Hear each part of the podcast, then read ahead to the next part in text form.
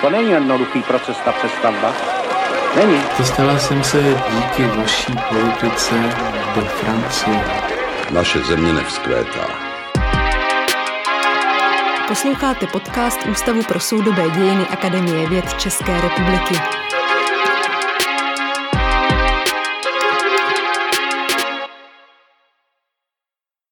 Dobré odpoledne. Eh, Vítám vás všechny tady u posledního semináře Ústavu pro soudobé dějiny tohoto akademického roku. Eh, Zdravím vás všechny, zdravím také naše posluchače, kteří si tuto přednášku poslechnou ze záznamu, proto se představím. Já jsem Veronika Pehe, budu dnešní diskuzi moderovat a naším hlavním hostem eh, dnes je Martin Štefek, z Filozofické fakulty Univerzity Karlovy a zde z Ústavu pro soudobé dějiny. Eh, který eh, představí rukopis knihy o vzniku jednoho státního podniku. A našimi komentujícími dnes budou Adela Rádková z Filozofické fakulty a Vítězslav Sommer z Ústavu pro soudové dějiny. Tak já už předávám slovo, prosím. Tak, eh, kolegyně a kolegové, já si velmi cením toho, že jste dorazili a že strávíte s náma necelé dvě hodinky povídání o rakovnických keramických závodech, tedy nebude to povídání čistě o této fabrice z toho důvodu, že bychom si snad povídali o výrobě keramického materiálu, ale jak, jak někteří z vás, zklamaní tedy, jak někteří z vás víte, tak v těchto měsících dokončí rukopis práce, která má pracovní název eh, Perestrojka v Šamotce, možná, že eh, ten název eh, takto zůstane. Šamotka je předměstí okresního města Rakovník, na kterém už na konci 19. století vyrostl, vyrostl světoznámý podnik vyrábějící zejména obkladové materiály a, a, a dlaždice. Eh, já jsem to, co mám napsáno zhruba 200 normostran, velmi hrubého draftu jsem dal k dispozici eh, Adel Rádkové a Vítěvi Somrovi, kterým moc děkuji za to, že se, že se tím rukopisem eh, zabývali a zpětná vazba od nich bude pro mě velmi cenou informací vlastně pro následující půl rok, kdy tu knihu doufám zdárně dokončím. Tedy předně téma, které musím na začátku otevřít, protože vlastně možná bude prolíma, prolínat potom diskuzí. Eh, ta kniha eh, samozřejmě mapuje proces eh, reformy hospodářství ve druhé polovině 80. let, ale jejím hlavním záměrem je zachytit režimní dynamiku.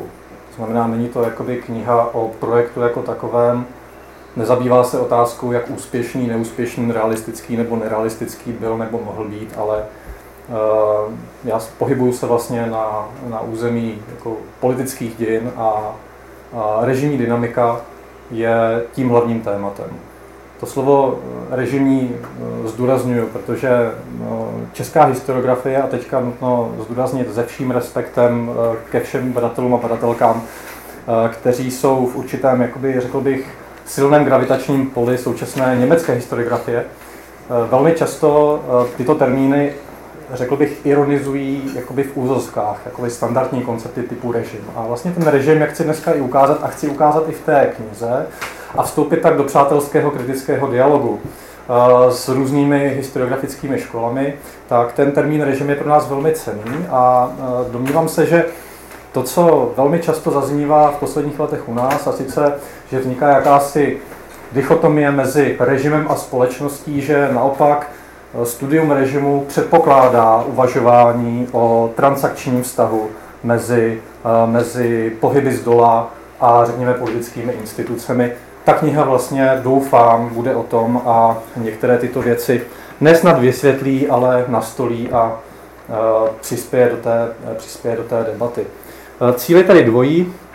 Jednak, eh, jednak eh, pomocí perestrojky, která je vlastně pro mě určitým katalyzátorem, poukázat na možnosti, limity, změny, stability a řekněme jakoby šíře, ve kterém se političtí aktéři a nejenom političtí aktéři pohybovali, ale jednak právě přispět do té, řekněme, konceptuální debaty. Načrtnu jenom takovou krátkou uh, trajektorii a vysvětlím, v jakých teoretických tradicích se pohybuji. Vlastně mým velkým tématem, nebo tématem, kterým se hodně zabývám, je otázka disperze moci v režimech sovětského typu a vlastně Teoretické školy, kterými jsem inspirován, tak nejsou, nejsou řekl bych, jakoby ničím zvláštním, jsou naopak ničím velmi konvenčním. Jsem velmi inspirován takovými pracemi, jako byla klasická kniha Miller Feinsoda, který jako poprvé už v 50. letech teoretizoval nebo uvažoval o tom, co je za totalitární fasádou.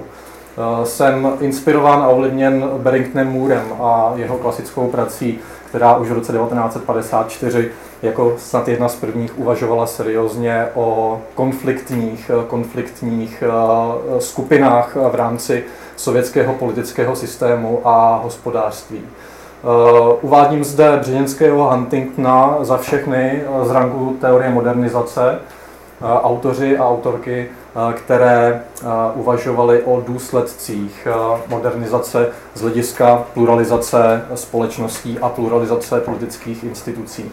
A samozřejmě Skilling, jaksi velmi známý autor, který využil tehdy v podstatě dominantní teorii pluralismu, která byla v té době, v 60. a 70. letech v komparativní politologii, v politologii obecně považována za teorii politiky, pomocí které nasvítil realitu Sovětského svazu a státu východního bloku a ukázal, že disperze moci a konflikt e, mezi institucemi je e, silnější, než si badatelé a badatelky předchozí generace nám mysleli. A konečně, a to je moje snad největší inspirace, Jerry Hoff, americký, americký sovětolog, politolog, zde krátký citát Jenom pro zajímavost článku, který Sheila Fitzpatricková kdysi označila za to nejzajímavější, co v americké sovětologii eh, kdy, eh, kdy bylo publikováno. Eh, autor, který přišel s konceptem institucionálního pluralismu, kdy v podstatě sledoval politický proces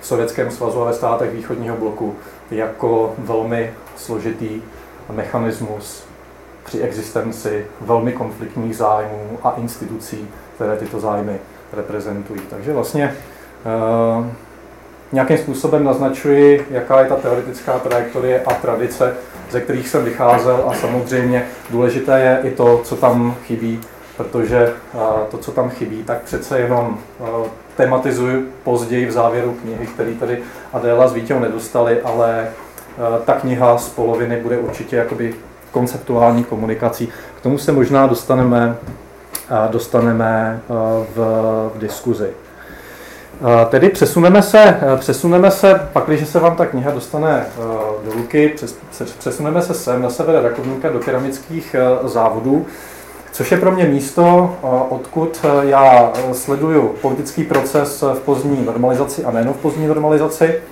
A v podstatě pracuji s nějakou mikrohistorickou analýzou, ale co je, eh, co je nebo provádím mikrohistorickou analýzu, ale co je důležité, zde se uh, rovněž malinko odkláním od toho dominantního německého pojetí, to znamená uh, Alltagsgeschichte jako sledování uh, každodennosti a v podstatě, nevím, jestli to řeknu úplně přesně před odborníky, kteří to dělají, ale Alltagsgeschichte jako v podstatě přístup, který eh, dává zaznít dosud marginalizovaným hlasům nebo hlasům, které nezaznívaly. Pro mě ta, ten, ten, ten mikrohistorický přístup je posunutí, posunutí perspektivy.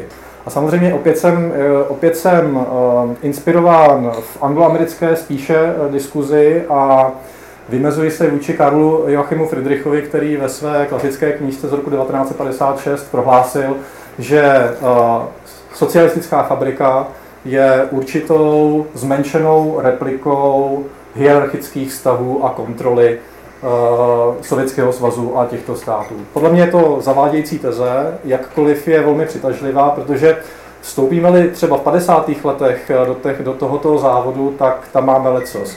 Máme tam samozřejmě stranickou organizaci, mládežnickou organizaci, máme tam odbory, výbor lidové kontroly, máme tam některé organizace Národní fronty, máme tam státní bezpečnost a máme tam lágr pro politické vězně. A to je prostě velmi lákavé vidět to jako nějaký mikrokosmos a vyvozovat z toho něco víc. Je to podle mě zavádějící teze, nicméně výzkum dílny, stranické organizace, podnikového ředitelství, brigád a podobných věcí je podle mě užitečný právě z toho důvodu, že se na onu diktaturu, na ten systém díváme z toho jakoby těla a zabýváme se právě režimem, to znamená určitými pravidly hry, Zabýváme-li se aspirací vládnoucích na ovládnutí společnosti a onou realitou, jak se to povedlo, tak se domnívám, že sestup, eh, sestup na nižší hladinu je legitimní a často eh, velmi užitečný přístup.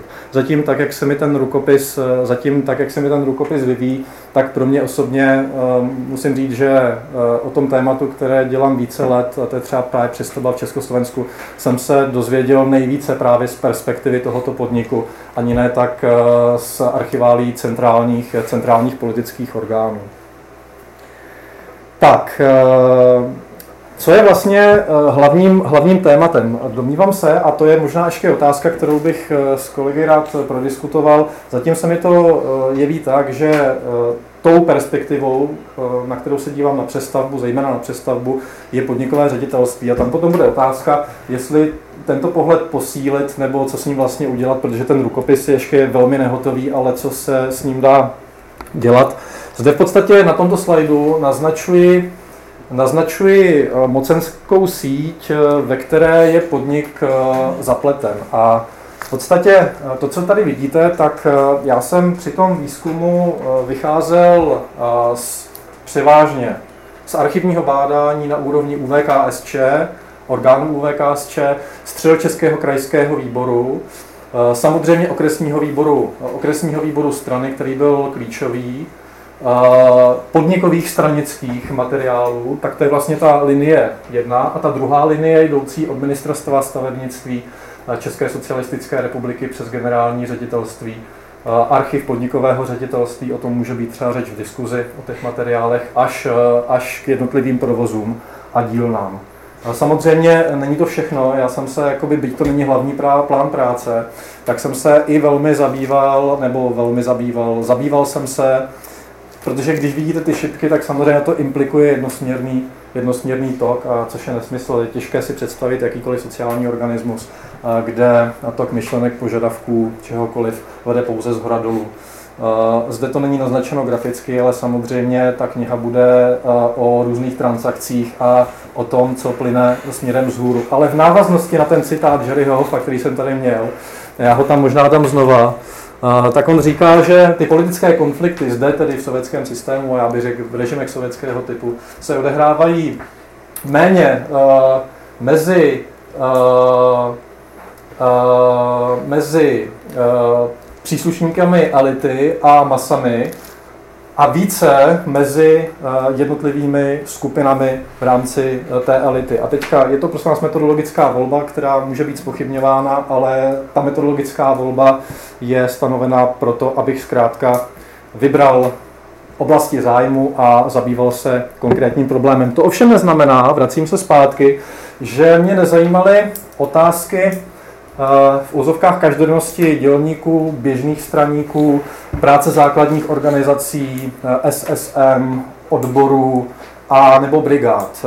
To znamená v podstatě, jakoby pracovně jsem si ověřoval, ověřoval Saborovou hypotézu o tom, že režimy sovětského typu, nebo jen říká totalitární diktatury, dokonce říká všechny totalitární diktatury, byly diktaturami participačními. Já vlastně Eh, já vlastně nepřicházím určitě s novým konceptem, ale o čem ta knížka také bude, malinko sleduje eh, právě onu nejspodnější hladinu, to znamená jakoby politickou každodennost a vyjednávání na té nejnižší úrovni, a spíše než tezi o participační diktatuře a efektivní účasti, já budu hovořit, a k tomu se možná také v diskuzi dostaneme, o ne tedy participační diktatuře, ale prezenční diktatuře ve smyslu toho, co už dávno eh, například Juan Linz eh, napsal, že v nějakých postmobilizačních fází totalitárních nebo jiných režimů eh, ty režimy posttotalitární lpí na určitých rituálech, které udržují, byť mají jinou funkci než v té revoluční mobilizační fázi. V této knize, kterou dokončuji, je pro mě, byť se zabývám opravdu jakoby všemi, nebo snažím se zabývat všemi těmi patry, je důležitá tato linka. A tedy otázka, když jde podnikový ředitel do práce, čemu všemu musí čelit a čemu všemu musí vyhovět. Podnikový ředitel v té době musel kreativně adaptovat usnesení stranických sjezdů, závěry ústředního výboru KSČ, musel se zodpovídat středočeskému krajskému výboru, přičemž nikdy nebylo jasné vlastně, eh, která ta instance ten podnik eh, řídí. Konkrétně rakonické keramické závody, které byly relativně důležitým a strategickým podnikem, byl to největší zaměstnavatel na okrese Rakovník, pracovalo tam 1800 lidí. Navíc vyrábějící zboží, které bylo z hlediska vládní politiky velmi důležité. To znamená, nejednalo se o, o podnik, který by, jehož produkce by nebyla důležitá, ale pochopitelně eh, významu automobilek, zbrojovek nebo oceláren dolům se ani zdaleka nevyrovnával. To znamená, eh, nebyl to přímo ústřední výbor, který by tento podnik řídil, ale není zde úplně evidentní, jestli je to středočeský nebo okresní eh, výbor, který, který je tím tou instancí přímo řídící podnikové ředitelství. Důležitá pro mě tato linka. Celozávodní výbor strany a podnikové ředitelství. Ředitel podniku jde do práce a nejenom, že musí plnit plán výroby, ale denodenně se setkává v podstatě s paralelním vedením, s celozávodním výborem, který má za úkol, nebo který z hlediska stanov strany má právo stranické kontroly, a musíme být obezřetní s nějakým zobecněním. V čase za určitých podmínek eh, v různých podnicích, v různých okresech se eh, tyto vztahy zásadním způsobem proměňovaly, což chci eh, dokumentovat i v té připravované publikaci. Totiž rovnováha nebo nerovnováha podnikového ředitelství, podnikového ředitele a celozávodního výboru strany, stranické organizace obecně nebo předsedy CZV není ničím, co by ve všech podnicích fungovalo stejně, ale co se jedinou personální změnou mohlo totálně transformovat. V podstatě příběh, který já popisuju, je situován převážně do let 1983 až 1989 a tam se ta situace proměnila, proměnila několikrát. Uh, nicméně v podstatě jakoby tato, tato linka, tento vztah je možná vůbec jakoby klíčovou klíčovou linkou a klíčovým tématem, klíčovým tématem celé knihy. Vycházím z teze, že politika přestavby, která v Československu byla zahájena na přelomu let 86 až 87, byla opravdu vším možným, ale mimo jiné, a to je moje téma, určitým způsobem rozšířilo pole pro jednání různých aktérů, jak v rámci politického systému, tak systém hospodářského, bytě to velmi často k nerozpoznání. Tedy tématem není odpověď na otázku, jestli ten projekt byl realistický a zda hospodář, z hlediska hospodářského k ničemu vedl, ale právě ten projekt je pro mě jistým katalyzátorem pro sledování režimní kontinuity a, a změny. Ten příběh o československé přestavbě z hlediska nějaké chronologie a z hlediska toho, co českoslovenští politikové chtěli, nechtěli, jaké byly vlivy ze Sovětského svazu a porovnání s jinými státy východního bloku, to je myslím něco, co už je, co je publikováno, ať už v knize Michala Pulmana Konec experimentu, anebo v mojí skromné knížce za fasádou jednoty, která tedy mapuje ten proces přestavby pouze z hlediska ústředního výboru. Zde vlastně jsem se rozhodl, že se eh, zaměřím právě na to hřiště, které se po roce 1987 velmi výrazně eh, rozšířilo a ty mocenské vazby, které na tomto schématu jsou nastíněné a které byly neuvěřitelně stabilní od roku 1970-71, se pomalu začaly měnit a velmi často zpřetrhávat. Totiž v literatuře je velmi často uvedeno, že československá přestavba byla pomalá, že příprava, schvalování ale a i implementace, že to byl velmi pomalý proces. Já si to nemyslím, já si myslím, že to byl docela kvapý. Vemme si to, že českoslovenští představitelé straniští a vládní se vlastně o tom projektu jako něco lépe dozvěděli fakt na konci roku 1986. Počátek reformního projektu v Československu je publikování série článků v Rudém právu na začátku roku 1987. už v této době dva podniky jdou do experimentu podle reformy, která ještě není připravená a schválená, ale přibližně podle kontur, které stanovoval diskutovaný zákon o státním podniku v Sovětském svazu. Aby v polovině roku 87, to znamená zhruba 5-6 měsíců po prvním zveřejnění, byl hotový draft zákona o státním podniku. A byť to bude trvat dalších 12 měsíců, než ho federální schromáždění schválí, tak už od roku 1988 velká část podniků začne vlastně v těch pravidlech eh, ekonomického experimentu, anebo dokonce těch eh, principů zákona o státním podniku fungovat. To znamená, ono to bylo velmi rychlé a nejenom, že se měnily principy plánování, eh, principy mest, principy, principy zaměstnávání lidí, což je téma pro mě naprosto okrajové, ale co je důležité, ta transformace podniků, probíhala velmi často, tedy jak jsem říkal, ještě bez schválených pravidel a vedení strany a státu podnikové sféře dalo možnost, aby se dobře, ne samo rozhodlo, ale dala jí určitou autonomii v tom, jakým způsobem se ona ekonomika bude transformovat. Totiž v zásadě existovaly dvě cesty. Dosavadní systém fungoval na bázi, já to dám ještě zpátky tedy, ale to je myslím banální, to všichni vědí, kdy ministerstva eh, organizovaly jednotlivá odvětví v rámci výrobně hospodářských jednotek. Ministerstvo stavebnictví jich eh, v druhé polovině 80. let pod sebou mělo zhruba 50 a československé keramické závody, pod který patřilo 11 podniků, byl jednou z takových výrobních hospodářských jednotek. Jedním z cílů přestavby bylo v podstatě tuto, eh, tuto, řekněme, mm, tuto organizační složku eliminovat a dát vzniknout eh, státním podnikům, které by byly vlastně přímo řízeny ministerstvy a navíc dostaly by určitou, určitou autonomii. Nicméně musíme si uvědomit, že v Československu byly velmi různé výrobně hospodářské jednotky, různě početné, různě prosperující byly, byla odvětví, kde bylo logické združovat více podniků z důvodu propojenosti a pak bylo logické zase někde jinde, dejme tomu, tvořit menší samostatné podniky. A to centrum odmítlo rozhodnout samo, tudíž se rozhodlo, a na dalším slajdu jenom pro zajímavost z diskuze z předsednictva z poloviny roku 1987, tedy kde Lubomír Štrougal říká, že některé eh, výrobně hospodářské jednotky zůstanou zachovány transformací ve státní podnik a některé dokonce závody národních podniků se můžou stát, eh, se můžou stát eh, samostatnými státní, státními podniky. A pochopitelně byl schválen mechanismus, jak toho dosáhnout. A ten mechanismus vytvořil určitou nerovnováhu. Totiž hm, samotný národní podnik nebo závod mohl podat ministerstvu individuální přihlášku pro vznik státního podniku. V tom případě byl nutný souhlas stranické organizace na úrovni podniku.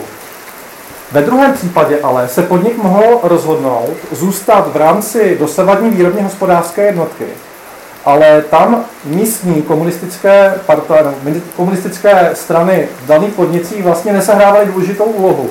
A rozhodovacím mechanismem byla takzvaná koordinační porada stranických šéfů, která se konala zhruba jednou za rok na úrovni výrobně hospodářských jednotek. Nutno více, že výrobně hospodářské jednotky nebyly pod konstantní stranickou kontrolou tak, jako normální, eh, jako normální národní podniky. Tudíž eh, v podstatě eh, v roce 1988, zejména v roce 1988, vzniká v celé výrobní sféře vlastně série konfliktů o tom, zda daný závod, daný podnik nebo dané odvětví bude nebo nebude v rámci jednotlivých závodů samostatné, nebo zda se zachovají ty jednotlivé výrobně hospodářské jednotky. V rakonických keramických závodech se první debata odehrává už v polovině roku v polovině roku 1987. Zde jenom pro zajímavost Rudé právo přineslo reportáž o jednání celozávodního výboru, kde proběhla první vážná debata, ve které vznikly jasné pozice, které zůstanou stabilní až do roku 1989. Nemůžu říct, že to jsou pozice typické nebo že jsou, že jsou unikátní. Zkrátka, ta moje kniha by měla ukázat, že pak, když vznikne námitka, podle které jinde to bylo úplně jinak, tak je to pro nás velmi cená, informace o charakteru toho režimu na konci svého fungování. Totiž zde celozávodní výbor strany začal razit tezi, že rakonické keramické závody se mají stát samostatným státním podnikem, mají se osamostatnit. Spolu s celozávodním výborem tuto tezi razil závod 3, což je detail, který, myslím, jako nemusíme dál, nemusíme dál zdůvodňovat. Druhou pozicí byl názor podnikového ředitelství, eh, které od počátku razilo tezi, že výrobně hospodářská jednotka Československé keramické závody nezanikne a rakvinické keramické závody zůstanou v rámci nového státního podniku na bázi bývalého generálního ředitelství. Tady vzniká strašně jakoby podle mě zajímavá věc, Dobře, vyprávím v té knize nebo budu vyprávět příběh rakonických keramických závodů, ale odbíhám do celého odvětví, protože v rámci jednoho odvětví se setkáváme s velmi různými příběhy. To znamená, zde podnikový ředitel, které, který do té doby byl relativně slabým aktérem, permanentně pod dohledem strany a já bych si troufám tvrdit i permanentně šikanovaným, tak najednou tato politika mu dává možnost eh, jisté autonomie, asertivity, a to, co si podnikové ředitelství od počátku vytkne, to znamená, že se přimkne k podnikovému ředitelství, tak eh, to bude razit eh, velmi často na úkor té eh, strany, která do té doby ve fabrice byla, ve, ve fabrice byla dominantní. Jenom pro zajímavost zde z, z archivu. V první polovině roku 88 podnikové ředitelství vydalo nebo vypracovalo eh, nějakou osnovu pro veřejné schůze, kde to mělo být všechno diskutováno ze zaměstnanci. A samozřejmě eh, samofinancování bylo podmínka pro to, aby ministerstvo schválilo vznik státního podniku. Nerentabilní závod nebo nerentabilní podnik nemohlo být samostatným státním podnikem a zde objektivně raknické keramické závody dospěly k tomu, že nemůžou, eh, nemůžou se sami samofinancovat. Současně ale se generální ředitelství odvolávalo na důležitý dokument, který schválil sekretariát ústředního výboru KSČ v březnu 88, který v podstatě ten podnik podnikového ředitel, ten eh, plán podnikového ředitelství eh, afirmoval. A navíc vůbec nejzajímavější je tato věta, která by v podniku ještě před rokem a půl vůbec nebyla myslitelná. A e, to sice, že podnik postupoval vlastně bez stanoviska stranické a odborové organizace. Ještě kolem roku 85 takřka nebylo rozhodnutí, pod kterém by nebylo razítko celozávodního výboru strany. A zde si podnik vlastně e, v roce 88 dovoluje hovořit o tom, že strana do ničeho e, mluvit, mluvit nebude.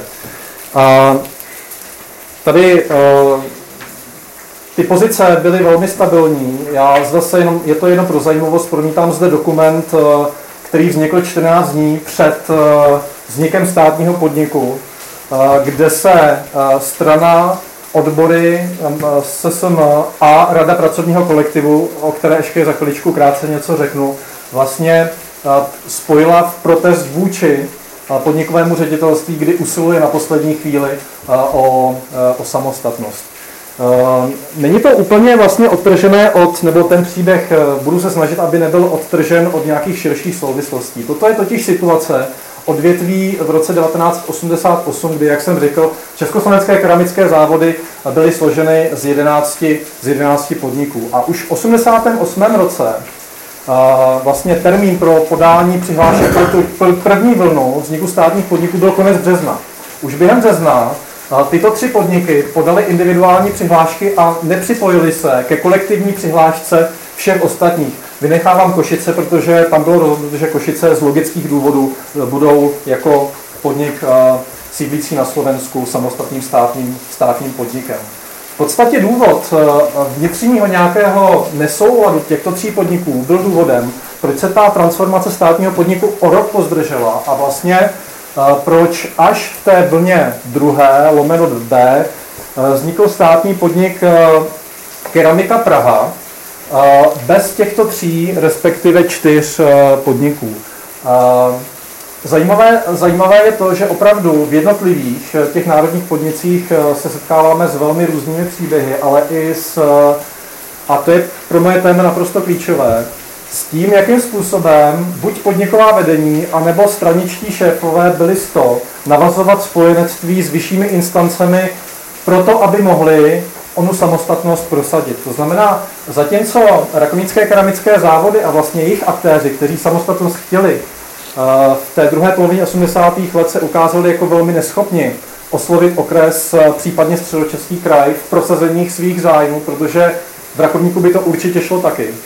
Tak naopak máme různé zprávy o tom, archivní, ale i od státní bezpečnosti, že například podnik Kalofrik Borovany byl to zaujmout jeho český krajský výbor strany, který to tehdy na půdě výboru pro řízení stranické práce v českých zemích prosadil tu samostatnost. To zná vlastně eh, i způsob, jakým se otevřelo to pole eh, za perestrojky na konci 80. let, jak se poodhalilo schopnosti těch lokálních stranických bosů a podnikových ředitelů vlastně pohybovat se ve zcela jako nových limitech, které předtím, které předtím eh, možné nebyly. Já se podívám, kolik mám času, ano, pomalu mi ten čas vyprchává, tak jestli dovolíte, jenom krátce k jedné věci a možná se k tomu dostaneme potom v diskuzi. Já jsem zmínil, že na konci 80. let zde vznikla Rada pracovního kolektivu. Vlastně socialistická samozpráva, a nutno říct ještě před schválením zákona o státním podniku, RKZ byli prvním podnikem v Rakovníku, kde se oskoušela Eh, volba, eh, volba eh, socialistické samozprávy, kde vznikla, a já už to tematizoval na nějakých minulých seminářích, ale zase tohle je extrémně důležitý a zajímavý téma. Ta moje kniha určitě jako neudělá za tím tématem tečku a není to vůbec její ambice a vůbec nemá za cíl polemizovat s dosavadními, s dosavadními výklady té socialistické samozprávy a její role, její role před rokem 89, ale Eh, zajímavým poznatkem je to, že ona rada, která opravdu vznikla v polovině roku 1988, byla ustavená, byl zvolený předseda, eh, zbyly po ní archivní materiály a dokonce i pamětníci, se kterými jsem mluvil, tak pozoruhodné je, že příběh, který můj, eh, se naprosto vymyká některým jako dosavadním výkladům toho, co oni rady dělali a jaký mají vliv. Já závěrem na plátno pustím eh, vzpomínku bývalého výrobního náměstka a vlastně na konci i ředitele, eh, když jsem se ptal na to, jestli si vzpomínám na předsedu eh, té rady pracujících na konci 80. let. A toho pána samozřejmě všichni znali v té fabrice, ale myslím si, že je velmi, velmi k pobavení, když si přečteme, že ředitel podniku se s tím pánem scházel na obědě, ale vůbec si nepamatuje, že byl v čele jakéhokoliv orgánu který vlastně podle z hlediska zákona o státním podniku měl sehrávat důležitou roli. Čas vypršel, tak eh, já vám děkuji za pozornost a co bude určitě v debatě. Děkuji vám.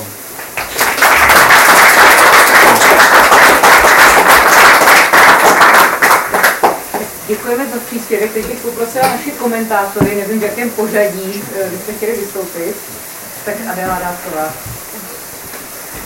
tak já bych chtěla asi na začátku předeslat, že rozhodně ty moje komentáře nejsou nějakou kritikou, je to takový nějaký jako to, co mě na, té, na tom rukopise zaujalo a co mě tak nějakým způsobem jako uh, inspirovalo v nějaké debatě s tebou. A zároveň jsou tam i nějaké věci, které mi třeba nebyly úplně jasné, tak uh, si myslím, jako, že je tady ten prostor si to jako vyjasnit tím, že uh, my jsme vlastně, uh, to, co se tady měl na té prezentaci, uh, my jsme vlastně měli k dispozici poměrně dlouhý rukopis, takže vlastně jenom část z těch věcí, o kterých teďka budu mluvit, bylo úplně doloženě prezentováno tady, ale doufám, že to úplně nevadí, když tak si to nějak tady jako dovysvětlíme. Tak.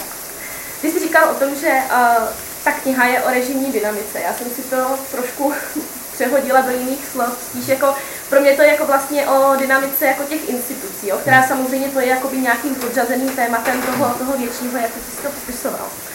A vlastně uh, mě tam hodně zaujalo tím, jakým způsobem tam jako popisuješ, jak se ty instituce a jejich vztahy jako proměňovaly v závislosti na okolnostech. A to ať už nějakých externích, anebo vlastně okolnostech týkajících se konkrétního personálního obsazení což je asi pro mě takový jako největší téma, kterému ještě se vrátím, ale ještě než k tomu dojdu, tak vlastně je nějakých pár uh, komentářů. Ty si tam, i vlastně tady jsme viděli to schéma, které bylo uh, v té knize naznačeno, mm. ale takhle jsme ho vlastně neviděli, nebo v tom rukopise. Ty tam vlastně popisuješ takové dvě mocenské linky s tím, že uh, jak se to mělo vlastně na tom schématu od vlády přes odvětový ministerstvo, výrobně hospodářská jednotka, ředitelství národního podniku, ředitelství závodu na jedné straně Na druhé straně pak UVKSČ, nebo příslušné oddělení aparátů, krajská organizace, okresní organizace a ten celozávodní výbor, nebo hmm. ty podnikové výbory. Pro mě je otázka, jestli vlastně, a ty to tam máš i naznačeno, jestli jsou skutečně ty linky jenom takhle dvě, hmm. jestli vlastně a jakým způsobem, pokud ano, má, měli vliv národní výbory. Hmm na, na fungování toho podniku. Jestli nějakým způsobem do toho vstupoval okresní národní výbor, krajský národní výbor a až zase můžeme tu linku vyskládat teda až jako nahoru. Takže to je jedna taková jako otázka, jako vlastně co ještě třeba teda další nějaké možné mocenské linky, které mohly ovlivňovat ten podnik, pokud to tam jako teda nějak v těch, v těch archiválích je. Uh, potom uh, druhá otázka, vlastně jakým, uh, ty si tam popisoval v tom rukopisu nějaké, um, řekněme, um, ani ne pnutí, ale možná nějakou, nějaký dynamický rozvoj vztahu mezi ředitelstvím závodu a tím celozávodním výborem mm-hmm. KSČ. A vlastně e, říkal se to i tady, že e, bylo hrozně záleželo na tom podnikovým řediteli, jakým mhm. způsobem e, bude postupovat a jako, že to bylo hodně o té osobnosti. Jestli bys mohl zmínit, ty jsi zmiňoval jednu třeba strategii, nebo aspoň mhm. co já si jako pamatuju, tu strategii s tím ekonomickým ředitelem, který vstupoval na tu celozávodní organizaci z pozice jiné, než vlastně mm-hmm. to asi to vysvětlíš sám, tak jestli jsou ještě nějaké jiné jako vlastně další strategie, které mohl uh, zvolit ten ředitel závodu. Ještě k těm mocenským linkám, tady mám poznámku, že vlastně, uh, jestli nejsou, já chápu, že to je schéma a prostě mm-hmm. z logiky věci je jako nějakým zjednodušením. Ale jestli vlastně uh, ty jsi tam jako naznačoval, že to samozřejmě nějakým způsobem bylo, eh, nebo v té knize určitě to tam je napsané, že eh, jednak z logiky věci jsou provázány z logiky věci vyloženě jako mm, vládnoucí strany, ale zároveň i z hlediska personální, že tam byly jako osobnosti, hmm. kteří samozřejmě byli, eh, jako byli v ředitelství závodu nebo v vedení podniku a zároveň samozřejmě zastávali nějaké funkce v rámci toho, v rámci strany. Ale jestli, um, jestli vlastně to není jakoby popsáno tak jako jestli to prostě není moc jako hierarchie. Hmm. Jo, jestli vlastně se tam nějak dalo i třeba nejenom mezi, mezi těma linkama, ale vlastně i přeskakovat třeba jako výš nahoru, to třeba ministerstvo, jakým hmm. způsobem jako vstupovalo do toho fungování toho podniku. Um, kromě mocenských linek, tam máš hmm. ještě mocenský trojuhelník, který je popsaný jako vedení podniku, strana a odbory. Zároveň o těch odborech tam toho moc jako není. Tak to, to je hmm. taky jako další vlastně otázka, jakou roli ještě vlastně hrály ty odbory. Hmm. A s tím související otázka, já vím, že to nemá být o nějakém každodennosti zaměstnance eh, tady jako podniku, ale, ale co nestraníci. Jak, jak fungovali, eh, jakým způsobem oni prostě třeba měli možnosti nějakým hmm. způsobem jako se teda odvívat. No a pak eh, vlastně taková poslední, teda větší otázka k těm institucím. A, a ještě jeden pak detail na závěr. Tak eh, k těm institucím.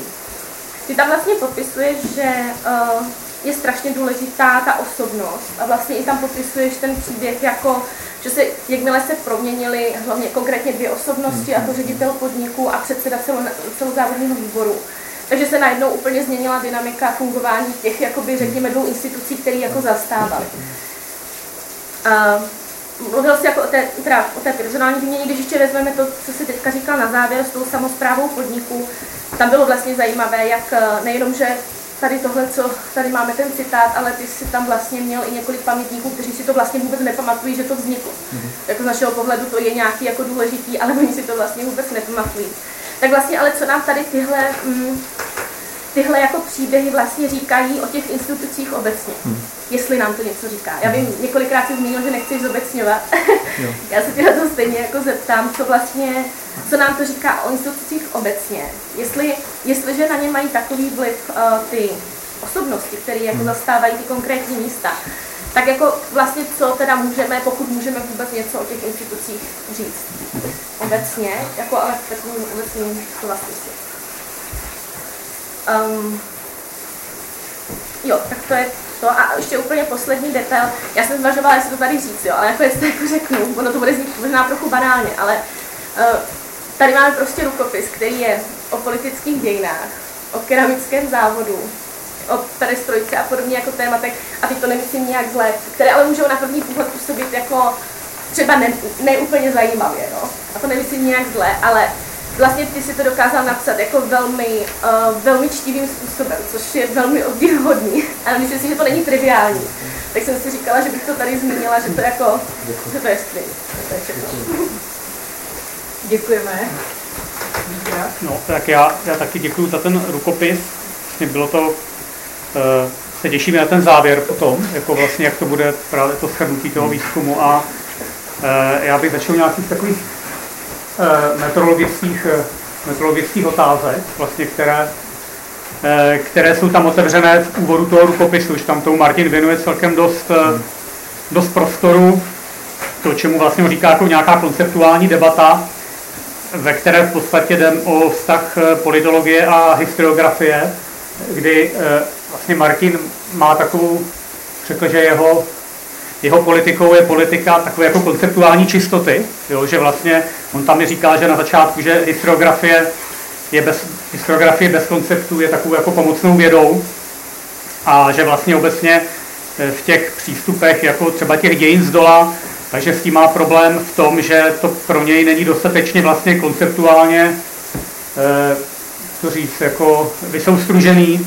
a on tomu říká konceptuální punk eh, v tom textu, jakože, eh, že to, jak jsem to teda správně pochopil, že to je prostě že to třeba není dostatečně reprezentativní, není ten, ten koncept úplně jasný, co se myslí těmi pojmy, jako třeba elita, nebo moc, nebo politika. Jsem si k tomu jako do toho těch poznámek poznamenal, že sám jako radši punk než třeba art rock, což bych řekl, že je trošku Martinův přístup, jo? že to je takový jako hodně vyprodukovaný, je to a, a protože uh, si myslím, že vlastně to, co on říká, že je konceptuální punk, tak to si myslím, že je jako největší výhoda historiografie. Jakože si myslím, že se na prvním místě orientuje právě na problém, nebo si myslím, že by měla poté až na koncept, jo, že ten koncept pomáhá nějaký problém řešit a sám o sobě zase až důležitý jako pro historika není a když ten koncept nefunguje, tak prostě zkusí jiný. A že vlastně v tom Martinově přístupu vidím jako riziko z pohledu historika takového konceptuálního formalismu. Jo, že si myslím, že právě to, že ta historiografie si s těmi koncepty hraje velmi jako s nima trochu žonguluje, je vlastně její výhoda. Jako, že, prostě je to pokus o mil a používám to, co jde, abych prostě rozklíčoval nějaký, nějakou hádanku, nějaký problém. Takže vlastně tam bych naopak jako se přikláněl k větší jako volnosti v tom přístupu. E, I když chápu, že zase jako oborově to je jako jiná, jiná perspektiva a, a vlastně právě pro ty jako sociální vědce ten přístup těch historiků prostě může být velmi takový jako nahodilý až jako literární, a v čem zase teda vidím jejich, jejich výhodu. Teď se jako dostanu, jako proč, proč to říkám, že v podstatě, jak Martin ukázal, že se hodně jako inspiruje e, v těch sociálních vědách 50. 60. let, které si myslím, že obecně pracují prostě s tou systémovou perspektivou, kde, kde, kde vlastně vidí společnost nebo stát jako nějakou hierarchii institucí a ty vlastně tvoří ten systém mocenských vztahů, nebo ty mocenské vztahy jsou ten systém a ten systém tvoří ty instituce, které jsou nějak propojený. A já tam vlastně vidím problém v tom, že sama tahle perspektiva si myslím, že takovým jako dobovým produktem, jak tehdejší elity, hlavně ve Spojených státech, vlastně chápali společnost Jo, to znamená, že, že společnost je především nějaká síť institucí, kterou řídí elity a ten systém je dobrý, protože vlastně díky tomu ty systémovou pohledu se nám ta společnost líp řídí. A líp se nám kontroluje a, a, a vlastně můžeme lépe jako modelovat tu sociální realitu a mocenské vztahy, e, vidět je více přehledněji, to znamená systemovat, systematizovat tu realitu.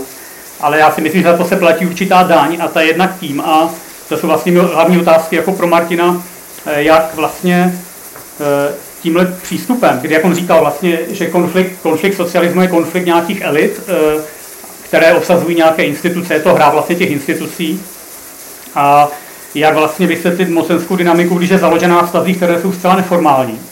To si myslím, že zrovna pro to podnikové prostředí, nebo pro jakékoliv podnikové prostředí, firmní je dost jako důležitá věc.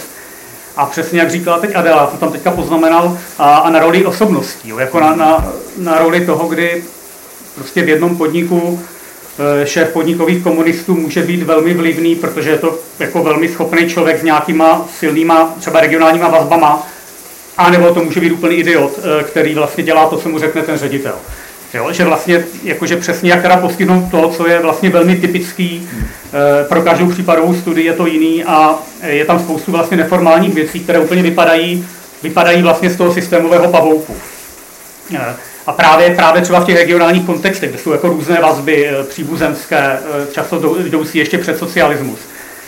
Pak další, ten, ten, ten druhý problém vidím v tom, že ta systémová perspektiva vidí hlavně ty oficiální politické instituce a v podstatě ten problém nějaké politické moci vidí, jako, vidí tak, jak by rádi viděli ti mocní. Jo? Že vlastně ta systémová perspektiva má určitou legitimizační funkci. Jo? Že vlastně e, e, mocní jsme my, kdo modelujeme ten systém a, e, a že to může vlastně, teď jsme znovu té neformality, opravdu přehánět roli těch ofici- přehánět význam těch oficiálních institucí jo? Jakože, a, a těch samotných elit. E, a tam třetí věc, že pak ten systémový pohled může být i velice statický a právě jak vlastně tím pohledem postihnout změnu ve chvíli, to si myslím, že ten konec 80. začátek 90. let, se objevují noví aktéři a, a nové problémy, které prostě předtím nebyly, nebo vzrůstá jako role něčeho, co, a, a to asi myslím, že konkrétně v té podnikové sféře je to věc kompetencí a vzdělání, která třeba nebyla tak důležitá na začátku 70. let, kdy se ty podniky normalizují, ale naopak na konci 80. let, aspoň zase z mý případové studie, eh, je zjevné, že, že to jako narůstá a eh, čím se vlastně mění vůbec to pojetí toho stranictví, že se tím vlastně mění ta instituce, protože já si myslím, že v 80. letech prostě členství ve straně je povinná, povinná věc v CV, když chce člověk udělat kar- rychlou kariéru nebo udělat prostě nějakou profesní kariéru.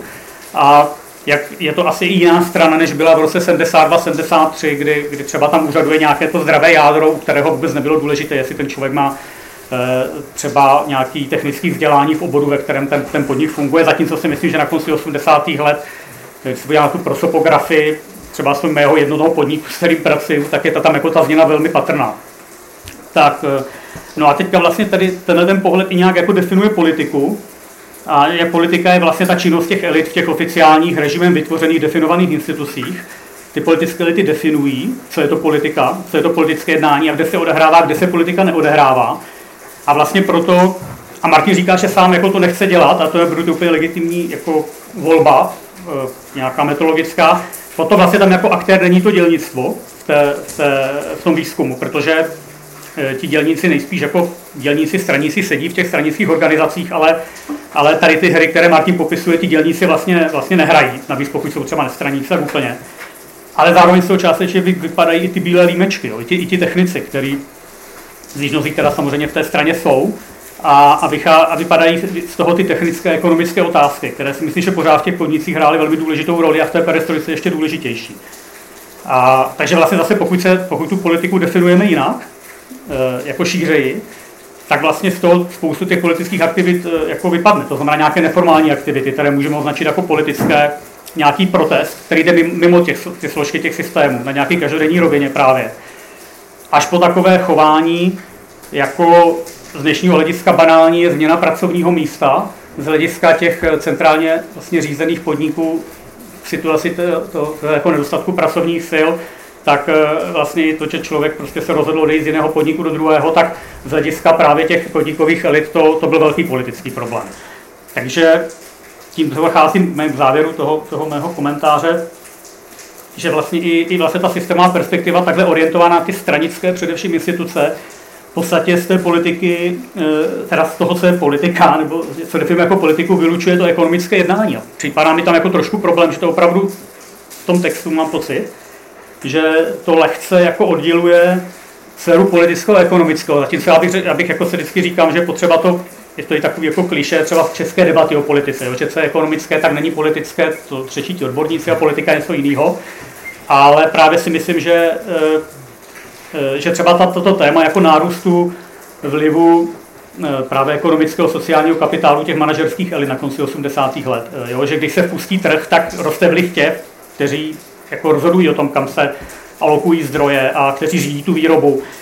Takže jako logicky musí ti funkcionáři ztrácet, ztrácet ten vliv. Takže tam mně právě přijde, že aby se tam jako s tou vaničkou nevolilo dítě, a s tím, že, že vlastně z té politiky vypadne ta hospodářská činnost, která si myslím, že vlastně pořád byla hlavním důvodem existence toho podniku a všeho, co se kolem ní dělo. Jo, že vlastně se může trošku zdát, že ten podnik existoval hlavně proto, aby tam ti funkcionáři hráli ty hry. Jestli to bude teda, jestli to bude, jestli to z té VHE se z toho stane jako státní, nebo se to nějak jako rozdělí. A e, co tam je vlastně jenom tou hrou, což třeba mohla být ta samozpráva.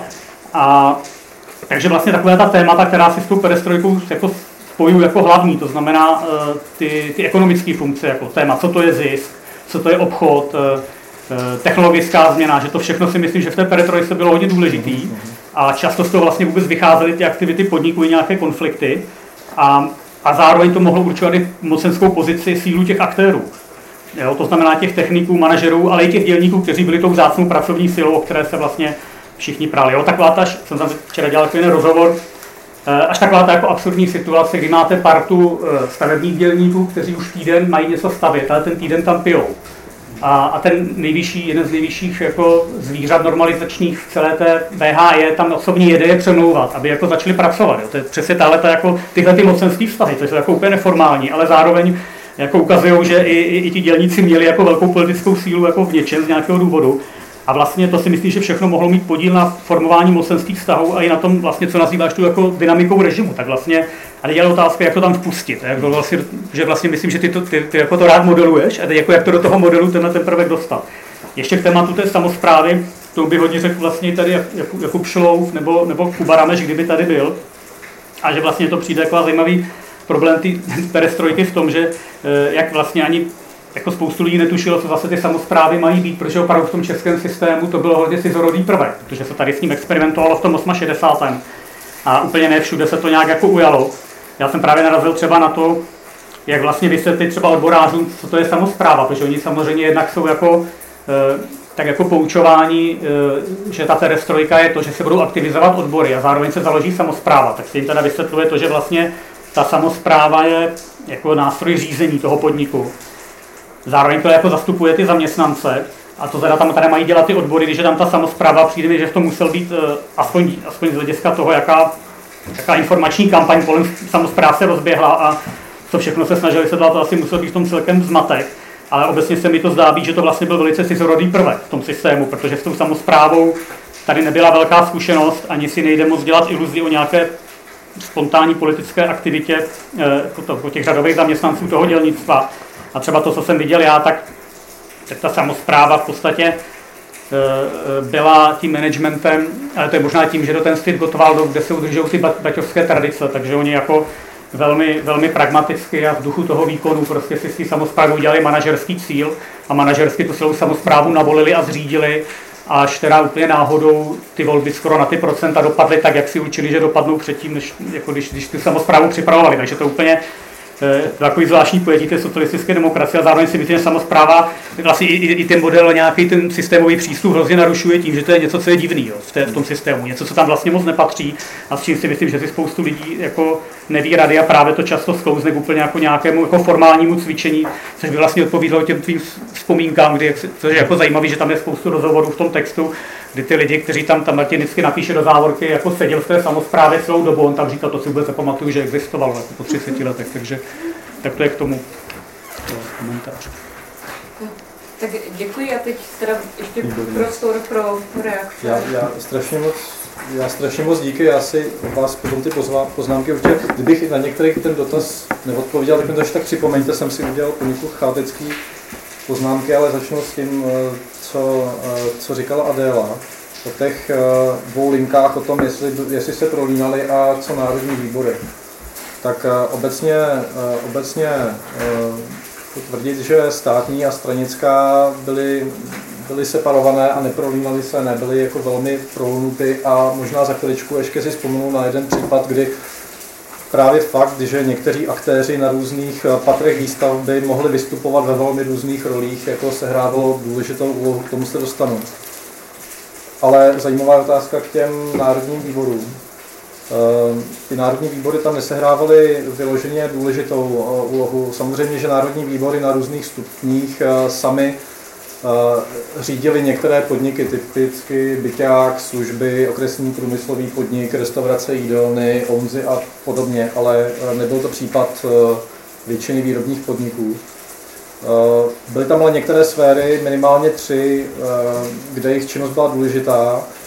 První formálně kontrolovali zaměstnanost a povolovali dostat dodatečný nábor zaměstnanců. Byť počet pracovníků byl dán pětiletým plánem a ročními prováděcími plány, tak národní výbory byly tím, kdo vlastně kontrolovali počet lidí, kteří pracují v daných podnicích. Jakkoliv jsem se při svém výzkumu nikdy nesetkal s tím, že by při náboru lidí nebo při propouštění nebo při uh, přijímání zahraničních pracovníků a tak dál a tak dál, nebo při vyjednávání s vyššími instancemi o zaměstnávání zcela nových lidí, třeba vězňů také, uh, že by národní výbory aktivně do toho vstupovaly, spíše měly administrativní úlohu, tak to je, to je první. A druhá jako banální téma, ale důležité pro tak velký podnik, národní výbory organizovali městskou hromadnou dopravu, protože těch 18 lidí tam bylo potřeba nějak dopravit, to znamená jízdní řády. Na Rakonicku se řídili tímto podnikem a krajský národní výbor a okresní národní výbor byl vlastně administrátorem, administrátorem těchto velkých přesunů. No a do třetice některé investiční akce ve kterých byl podnik za, zainteresován, pak když to například byla plynofikace, výstavba bytů a, a tak podobně, tak byly v programu Národní fronty, to znamená Národní výbor příslušného stupně byl tím, kdo mohl kontrolovat plnění úkolů, které byly velmi často jak v plánu, tak ale i v programu Národní fronty. Jinak tam uvádím v tom rukopisu takové případy, že Národní výbor mohl chtít disponovat pracovníky podniku pakliže, byla, pakliže byl sběr brambor a velmi, velmi autoritativně si ty zaměstnance na sobotu bral, ale jako není to tak, že by, že by a jo, a ještě jedna, pardon, to jsem zapomněl, výbor lidové kontroly, který byl pod ONV, tak eh, závodní výbor lidové kontroly, což byla extrémně důležitá instance, tak eh, spadala pod křídla Národního výboru. Takže eh, to je, to je k té jedné otázce vlastně k tomu, co si naznačovala to téma, že záleží na osobnostech, tak k tomu dvě věci. Na okresu Rakovník nebo v těch místech, které popisuji, tak v letech 83 až 89, což je to hlavní období, se na svých místech vystřídali tři vedoucí okresní tajemníci, tři průmysloví tajemníci okresního výboru, tři ředitelé podniků a tři straničtí šéfové ve fabrice. Takže jako byli tam opravdu jako ehm, a co je důležité, nešlo jenom o ty osobnosti samotný, byť eh, já tam dokumentuju to, že na úplně začátku tam byl extrémně slabý stranický šéf a politicky protřelý a velmi schopný manažer v čele podniku, který s tím stranickým šéfem zametal. Pak se to úplně změní a za perestrojky je to zase jinak. Co je ale důležité, to je právě ta prostupnost eh, těch dvou liní státní a stranické v tom, že ti lidé zastávali různé role a na různých instancích vystupovali v různých rolích. Mě jeden pamětník například řekl, že eh, jeden vlivný člověk z generálního ředitelství výrobně hospodářské jednotky eh, byl generálním ředitelem posílán do jednotlivých podniků nikoliv jako jeden z ředitelů v generálním ředitelství, ale on byl současně instruktorem ústředního výboru KSČ Pakliže ho generální ředitel poslal do některého ze závodů v pozici instruktora UVKSČ, tak v podstatě veškerý lokální straničtí bosové byli proti, proti němu takhle malí. To znamená vlastně nejednalo se pouze o osobnosti, ale o různé role, které prostě ve kterých člověk mohl vystupovat. Dejme tomu konkrétně, konkrétně v Rakovníku prostě v 80. letech nějakou dobu podnik v předsednictvu okresního výboru neměl nikoho, a od určité doby tam někdo byl. A od té doby, kdo tam někdo byl, tak to ředitel podniku měl mnohem snazší, protože na nepříliš příznivém okresním výboru strany měl nějaké, nějaké zadání, eh, pardon, nějaké zastání, nikoliv, nikoliv bezvýznamné. Takže ono se nejedná pouze o osobnostní charakteristiky, ale o to, že vlastně čím byl člověk výš postaven v té ekonomice, tak tím víc kumuloval funkce. A ta kumulace funkcí Byť stranické příručky hovoří o tom, že vedou k formalismu a k nízké úrovni stranické práce, tak pro některé vedoucí pracovníky to mohlo prostě znamenat, že opravdu mohli let kde kopat za jinou instanci v jiné, eh, v jiné roli. K odborům. Eh, eh, odbory skutečně, a je to pouze jakoby příběh izolovan, to znamená, nebudu zobecňovat ani náhodou, ale Odbory konkrétně v RKZ v těch 80. letech sehrávaly důležitou úlohu v těch takových malých věcech. To znamená eh, péče o matky samoživitelky, organizace dětských táborů, sociální otázky, přidělování bytů a podobné věci. Ale co se týkalo například kolektivních smluv a vyjednávání o ročním plánu s odbory, tak tam si troufám tvrdit, že v té hlavní roli, kterou odbory měly sehrávat, tak eh, naprosto selhávali a v podstatě jednali, jednali vyloženě formálně. Ale to je pouze jakoby příběh můj. A konečně k nestraníkům. A je, to se dostávám i k tomu, co vlastně eh, Vítě, s čím vlastně, čím vlastně končil.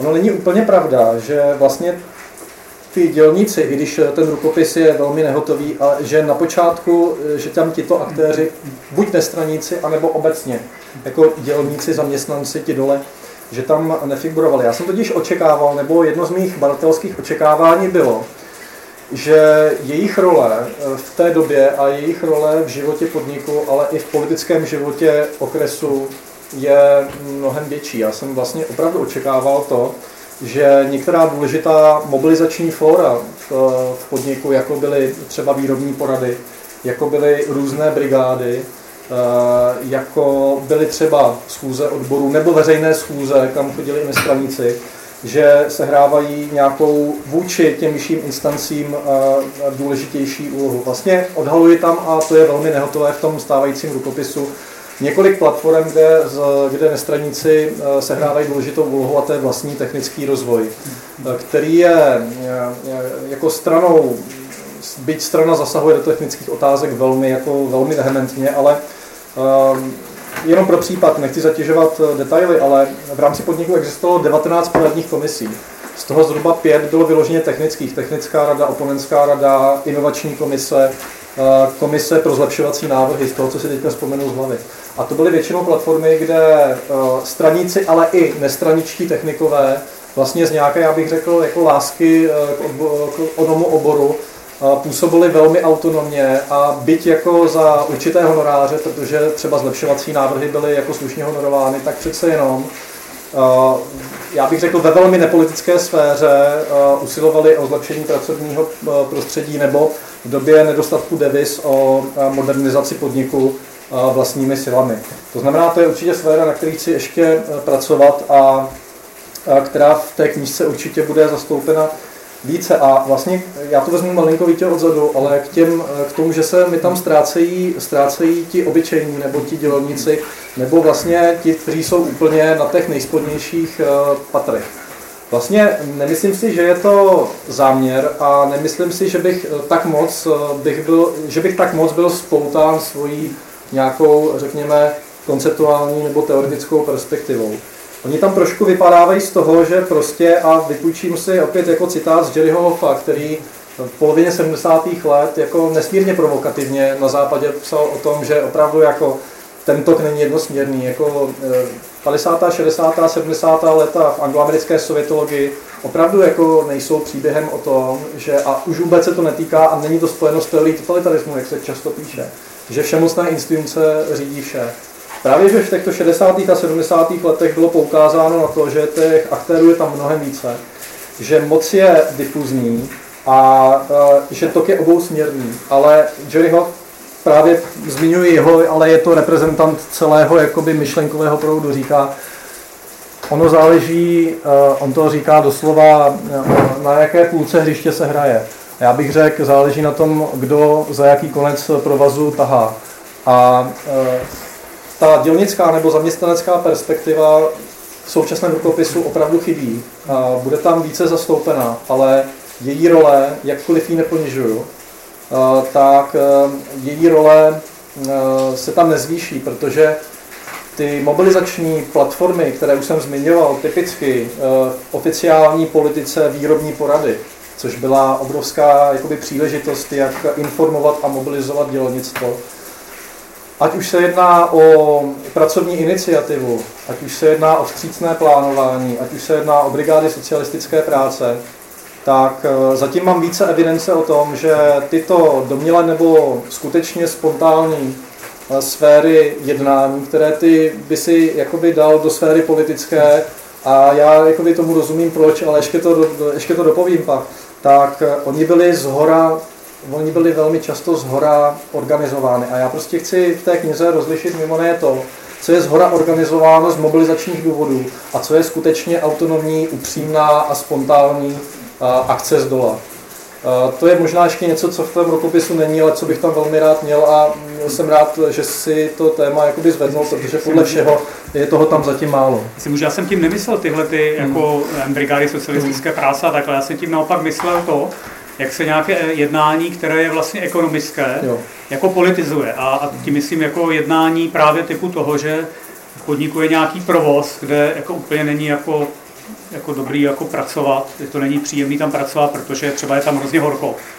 A tam ti lidi prostě jako přestanou pracovat hmm. a třeba kvůli tomu mění místa z toho podniku jako odchází a stává se to pro ten podnik problém, protože třeba díky tomu má problém plnit plán, jo, nebo že ně, nebo jinou část výroby dělají lidi, kteří to prostě neumí pracovat tak rychle takže tu výrobu zpomalujou hmm. a je to nějaký jako jejich jako jednání, které je vlastně nějaký jako záleží na nějakých jejich pracovních schopnostech, anebo to je to, to jednání typu, že odjedu někam, kde dostanu lepší plat hmm. a nebudu muset pracovat eh, na třísměrný provoz a vím, že tam budu muset, vím, že tam budu muset pracovat mý a budu mít větší plat a budu tam mít větší volnost, tak tohle jsem myslel. Já jsem nemyslel to, já teda se daleko od toho, že bych si myslel, že brigáda socialistické jasně, práce jasně, vyrůstalo spontánní politické hnutí, ale myslím, že tenhle ten jako ekonomický, protože vlastně, co jsem třeba viděl jako já v těch pramenech, tak to je to, co oni vlastně řeší nejvíc. Jako, hmm. jakože, jakože vlastně taková ta, a vůbec jako nenazývám, že bych to nenazýval rezistencí nebo tak, ale, ale prostě jako nějaký jako, jako každodenní ekonomický jednání, které ale získává politický rozměr hmm. a je vlastně pro ty podniky strašně důležitý a nakonec třeba je pro ně i největším problémem vůbec. Jako.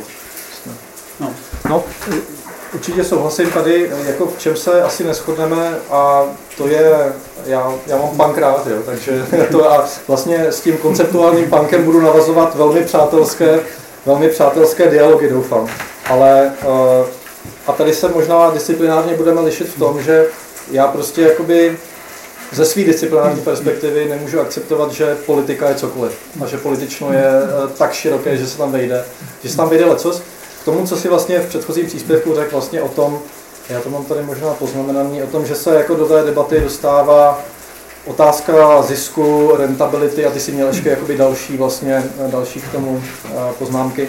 No jo, a tak eh, to úderem roku 1987 najednou hraje strašnou roli, že eh, v oficiálních eh, zdrojích, ale i v, debatách dole a na podnikových ředitelstvích jako zisk je najednou jako pojem, který se skloňuje ve všech pádech, ale otázka, jestli to není tím, že se jako ekonomičnost stává autonomní sférou osvobozující se od té sféry politické, protože plánovací proces se najednou jakoby velmi proměňuje, zatímco do, toho roku 86-87 eh, je plánovací proces nesmírně zajímavou, každodenní konfliktní arénou, která nikdy není hotová, ale prostě jako spjatá s velkým množstvím politických kontrolních eh, mechanismů a právě o nich domělých nebo spontánních platform pro iniciativu tak z ničeho nic eh, se tohleto mění v 87. 88. roce a nejenom, že eh, některé kontrolní instance a některé zdroje domělé nebo skutečné iniciativy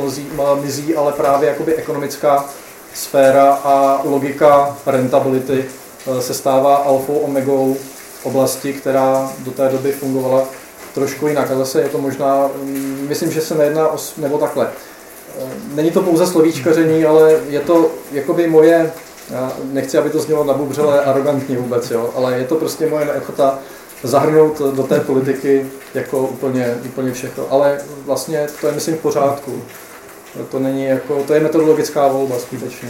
V každém případě ty tvoje poznámky jsou, jsou platné a inspirativní snad jenom s tím, že eh, každý z nás prostě vycházíme jako z jiného, řekl bych, jako metodologického zdroje, ale eh, to je, myslím, jako, to je, tak to má být, si myslím. Můžu? Eh, já jsem teda omlouvám se za pozdní příchod, tak jsem možná přišel na začátku důležité informace. Nicméně, eh, jenom k té debatě, kterou otvírám Vítek, eh, já jsem teďka dopsal knižku, která se věnuje stávkám v 50. 60. letech, takže právě jakoby tuhle perspektivu já taky vidím z dola spíš. Ale a vlastně nechci definovat politiku, ale je ta kniha vlastně o politice anebo o jakoby, mocenských vazbách a mocenských struktuře, protože eh, jak si eh, to ekonomické chování, pokud budu moc definovat jako nějakou zá, proměny vzájemné závislosti, tak samozřejmě ten management je na svých zaměstnancích taky do určité míry závislý a musí nějak reagovat na jejich podněty. A tím se jako dostávám k tomu, v těch 60. letech bylo poměrně velké množství stávek, mm-hmm. motivováno právě eh, vlastně eh, podnikatelskými záměry těch konkrétních podniků. No, jo, protože ty zaměstnanci sami chápali situaci, kdy začalo být jasné, že jejich mzdy se budou odvíjet od prosperity toho podniku. Tak začali sami chápat, že je důležité například to, kdo je ředitelem, jo? nebo do jaké struktury eh, vlastně v tom hospodářství je ten podnik, ta továrna začleněna. Jo, to znamená, eh, začali chápat, že pokud budou eh, třeba pod nějakým, pod nějakým VHJ, které neodpo, ne, jaksi nepodporuje jejich rozvoj a třeba některé poteče tam méně investicí, a to jsou už věci, které se potom, třeba to začlenění toho podniku v rámci té struktury, hmm. už se týká řadových zaměstnanců, které, protože tam nepotečou peníze třeba na bytovou výstavbu, nepotečou tam eh, věc, eh, peníze do technického rozvoje. A technický rozvoj ovlivňuje mzdy, protože když já pracuji na nějakém stroji, který je efektivní a nový, tak mám nějaké normy a při stejných normách na tom efektivnějším stroji budu plnit na víc procent. Jo, to znamená, eh, a budu snáze, snáze plnit plán. To znamená, eh, to jsou třeba ty, tyhle ty investice do strojů, eh, investice do bytové výstavby, to se bytostně týkalo právě těch zaměstnanců. Proto ty spory o to, kam bude podnik zařazen, aspoň těch 60. letech, nebo kdo bude jeho ředitelem, jaké budou vztahy uvnitř toho podniku, začaly být jaksi důležité i pro zaměstnance, i pro management těch podniků, eh, pro řadové úředníky. Vlastně pro spoustu vrstev eh, a v řadě případů aspoň v těch 60. letech dochází k jako tvorbě nějakých lokálních koalic. To znamená vlastně tu, tu snahu, to osamostatnění toho podniku, té továrny, Potom podporují právě i závodní organizace, ředitel, eh, závodní organizace ROH, eh, jak si vlastně všechny ty, nebo občas nějakou výjimkou, ale poměrně často eh, se vlastně ty lokální složky, protože tam určitý lokální zájem vlastně všech těch aktérů, na třeba právě změně struktury uvnitř toho hospodářství, tak se podílí. A není to jako nějaké jako abstraktní vyjednávání o nějaké jako abstraktní moci, nějakého, ale jsou tam zcela konkrétní zájmy toho konkrétního managementu, těch konkrétních dělníků, hmm. které se promítají prostě do toho nového stroje, do, jo, do, do, do, eh, do těch nových bytů, eh, které tam hypoteticky mohou přijít nebo nemusí a do výše mest samozřejmě. A z toho důvodu taky eh, tenhle ten jako drive, snahu o samostatnici těch podniků, přichází právě v těch momentech, kdy se jaksi eh, vyhrožuje eh, z hlediska politických elit zavedením těch, eh, znovu zavedením těch tržních principů. Jo, a ty dělníci, ale samozřejmě ten management ještě o něco dřív, pochopí, že tyhle ty věci budou zcela konkrétně ovlivňovat jejich příjmy.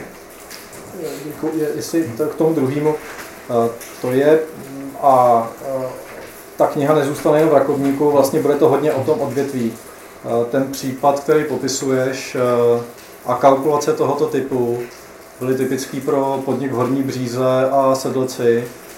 To z toho důvodu, že všichni aktéři, včetně, vše, včetně dělníků, věděli, že osamostatnění znamená automatické zbohatnutí vzhledem k tomu, že těžili kaolí, kaolín, prodávali ho na západ. A v ten moment by eh, nerovnováhy eh, vznikly tím, že Horní Bříza dotovala chudší, tak eh, vlastně ty, tyhle ty motivy tam určitě byly. To znamená, to v tom příběhu bude přítomno. Děkuji za ten podnět. K tomu prvnímu, to by byla bezvadná debata po skončení, po skončení, až si budeme sednout, ale k tomu, jestli je to o politice nebo o moci, tak eh, definujeme si politiku, političnou moc. Eh, kdybychom si vzali Arendovské pojetí, tak bychom zjistili, že tam žádná moc ani politika není, že je to ekonomická logika. Naopak, když se trváme, když se trváme na velmi tradičních kategoriích vyplývajících jako z pojetí spojití politické moci, tak jak vznikly do poloviny 20. století, tak, tam, tak to prostě můžeme nazvat jako knihou o politice. ale to by byla možná jakoby hlubší taková a zase by se střetaly prostě epistemologické pozice. Myslím teďka jako není úplně plodný a nedelegitimizuji otázku vůbec, ale ta kniha vlastně jakoby si ta, takovouhle, takovouhle věc klás nebude. Vlastně jo, vlastně se tam malinko vyjadřují k, k některým tradicím, tradicím výzkumu všedního dne, které v podstatě já si teďka nespomenu úplně na autory a na, na daný pramen, já se omlouvám, na to nejsem připravený, ale opravdu jako um, bylo tady řečeno, jako, že mi jde o nějakou konceptuální, konceptuální čistotu, připouštím. Jo?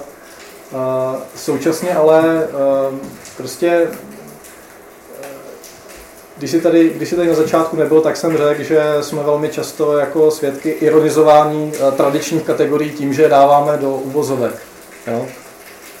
A já prostě jako ze své perspektivy sám pro sebe, ne pro ostatní, ale sám pro sebe prostě nemůžu připustit, že tak jak někdo někdy píše, že strategie přežití, že je prostě jakoby politickou sférou. Prostě jako to je pro mě konceptuální punk, který respektuju, je mi sympatický, ale sám ho, sám ho, sám ho neaplikuji. No. Já třeba v takovém tom extrémním případě to, že eh, ty nějakým svým chováním v tom podniku způsobíš havárii, ale ona je interpretována jako sabotáž. Že? A, a, a najednou to hmm. prostě dostává jako ten politický no, význam. No. Jo, nebo že prostě vedeš nějaký podnik a z jiného podniku ve stejném městě přetáhneš inženýra, a pak je to i veřejně propíraný tak, že vlastně ty narušuješ jako vlastně státní politiku těch pracovních sil, protože oni mají být nějak alokovaný, je to v plánu. A tohle to jde proti tomu a najednou je to, je to vlastně politický problém, protože to jde proti, v podstatě proti duchu plánu, který je zákonem. Jo, že vlastně tohle to myslím, jako takovou tu, ne, ne úplně to, že politicky je úplně všechno, jo, že se opiju, nepřijdu do práce. sabotáží to je dobrý. Já tam, já tam popisuju, vlastně na podnik byl zavedený objektový svazek. A velká část, velká část eh, těch papírů je tam vlastně uh, hlídání, nebo takhle vlastně popis uh, havárii jednotlivých strojních zařízení a vyšetřování, zda se nejednalo o sabotáž. To je prostě jo. Jenom tak pro zajímavost, jedna, jedna z pecí v Šamotce měla svého agenta, který hlídal prostě. Takže to je, jo, to je, to je, to je, to je, to je trefné. No. Tak máme prostor pro další dotazy. Já vás jenom poprosím, abyste se představovali, když chcete eh, položit dotaz pro účely záznamu. Ten předchozí dotaz jenom doplním, že byl od Jakuba Šloufa. Tak uh, viděl jsem tady několik ruk, tak Michal Kopeček, ahoj, jestli schválně rytmu do města historiků, tak já, já to já budu možná jenom, jenom první, který to trošku jako zvedne tuhle tu výzvu. Jednak začal takovým jako vymezením se vůči tomu, jak ty se vymezuješ vůči teda alta a se mně připadá, že eh, že tady dochází k trochu jako neporozumění. Jo. Hmm. Ty si, eh, myslím, že je to vidět na více věcech, například jsi říkal, že se vymezuje vůči Sabrově participační diktatuře a nazýváš ji prezenční radši. Já vlastně nevím, mě to připadá jako, jako různý slova pro to tež že Savrova participační diktatura nevyplývá z participační demokracie, kde všichni se jako stej, stejnou participací dospívají k nějakým výsledku, ale je to, že ty lidi jsou účastní hmm. přesně těch režimních rituálů. Že jako vlastně mi připadá, že, že ten motiv toho tvýho jako znovu se navrácení k pojmu režimu hmm. je úplně stejný motiv, jako je motiv prostě tady Sabrova, Lindenberga a tak dále. A co dělají Eigenzy že jako to, to, jak ty si představil ten alták, je takový ten jako, je taková ta představa, která z altáku dělá tu banalitu toho předního dne, respektive si tam vlastně na tu postkoloniální perspektivu, že jako dává, alták dává hlas menšinovým aktérům. Já myslím, že to vůbec není jo, postkoloniální perspektiva, je naopak, alták dává hlas většině, v tom smyslu, že ukazuje jako aktérské možnosti těch lidí, kteří jsou v té hierarchii nízko. A vychází z toho, že ty definice moci, že moc vzniká vždycky jenom ve vztahu aktérů ehm, v tom vztahu se realizuje a ten vztah není nikdy úplně asymetrický. Myslím, že jako ta, ta hierarchický vyšší má to, co ostatně ukazoval taky. Ale mě tady připadá, že vlastně není úplně tak strašný mm-hmm. rozpor, že to jde stejným směrem, že vlastně všem, jak historikům, tak i tobě jako politologovi jde o to pokusit se o, to, eh, o te, jako charakteristiku toho režimu, když vezmu ten tvůj eh, slovník, eh, tak, aby to nebylo, aby to nebylo příliš schematický, aby jsme tam dokázali do toho zahrnout se nejvyšší množství aktérů. Ta historiografie se, a to je druhá, druhá část toho, toho je komentáře, historiografie tohoto typu, do které teda sám, sám své tady počítám, Matěj a spoustu dalších dalších lidí na tady na ústavu, se vymezuje vůči režimu v tom smyslu, jak se jako začal personifikovat. Jo? Mm. Jako tak, že symbolická věta je, režim se rozhodl, že zakročí proti dizentu. Jo? Režim se nerozhodl zakročí proti dizentu. Rozhodli se různý aktéři v tom režimu. Režim pro mě je agregátem různých jednání těch eh, lidí v tom režimu. Rozhodují se lidi a z toho vzniká nějaký režim. Pokud takhle používáš režim, tak já proti němu nic nemám. Moje otázka ale je, jestli nám to přinese teďka v této fázi našeho poznání něco nového. Jo? Co ta otázka po režimu, nebo ta tvoje snaha o tom, o tom charakterizovat ten režim na konci 80. let, na konci jeho trvání, co nám, na co nám to odpovídá? Já musím říct, že jsem vlastně neviděl tu otázku tady mm. v té prezentaci. Co, já, pro mě jako pro historika jsem úplný pankáč jako, jako, jako vítěz v tomhle tom. Je to zajímavé jenom tehdy, když mi to eh, pomůže odpovědět na nějakou novou otázku. Pak mám už jenom poslední vymezení se, že mě to připadá takový to, jak jsi, řekl, jak jsi řekl, že pro tebe jako politologa nebo pro, pro tvůj definici jako nemůže být eh, politika všechno, eh, to mně připadá skoro jako arogance teorie, v tom smyslu, že jako, jak, co, co, to znamená, že já se rozhodnu, že, mo, že politika je tohle, a pak teda řekne, že teda, nevím co, že to, že soukromé je politické, tak to už neakceptuješ, protože Rozumíš, jo? Politika přece, to je přece ono, že politickým se může stát cokoliv. To, že, ne, neakceptuješ to, že dizent nadefinuje prostě politiku eh, do sféry před, jako existenciální, předpolitické, protože tam se odehrává ten jako velký, jo, tak to je přesně to, co v ten design, nebo v ten feminismus přece jako by úspěšný. Že nadefinuje politiku jinak, než jaký nadefinovává ten systémový pří, eh, přístup těch, který mají tu politickou moc okamžiku. Takže tohle mi připadá jako takový eh, no, eh, kritický. Jsem chtěl podobným Matěj Spurný, teda program. Ehm, já jsem se taky cítil osloven tím, co tady, eh, čím vlastně začal. Ehm, eh, jinak eh, moc děkuju teda, protože já už jsem něco z, z toho, jakoby, jsme spolu diskutovali nebo odehráli na jiných Eh, forek eh, a byly to spíš ty konkrétnější věci a myslím si, že teď zase se to ještě posunulo a je to prostě strašně zajímavý výzkum, takže eh, díky za to a myslím si, že bude možná jako zajímavá i ta diskuze samozřejmě. Chtěl jsem jít podobným směrem jako Michal Kopeček, teď, takže jenom už krátce, protože něco bylo řečeno, u toho režimu úplně souhlasím, že vlastně to jsou podle mě úplně jiné roviny. Jo? To, proč, proti čemu někteří z nás se vymezovali, to byl, to byl konceptuální punk, jako když se režim používal tím způsobem, že režim zavraždil, režim se rozhodl a tak dále, protože nikdo vlastně nevěděl a nikdo nedefinoval, co ten režim teda je a když, se do, když vlastně se do toho šlo, co to znamená, tak pak teprve se začaly jevit jakoby ty zajímavé otázky a to slovo režim v tom smyslu bylo jako eh, vyprázdněné, jo?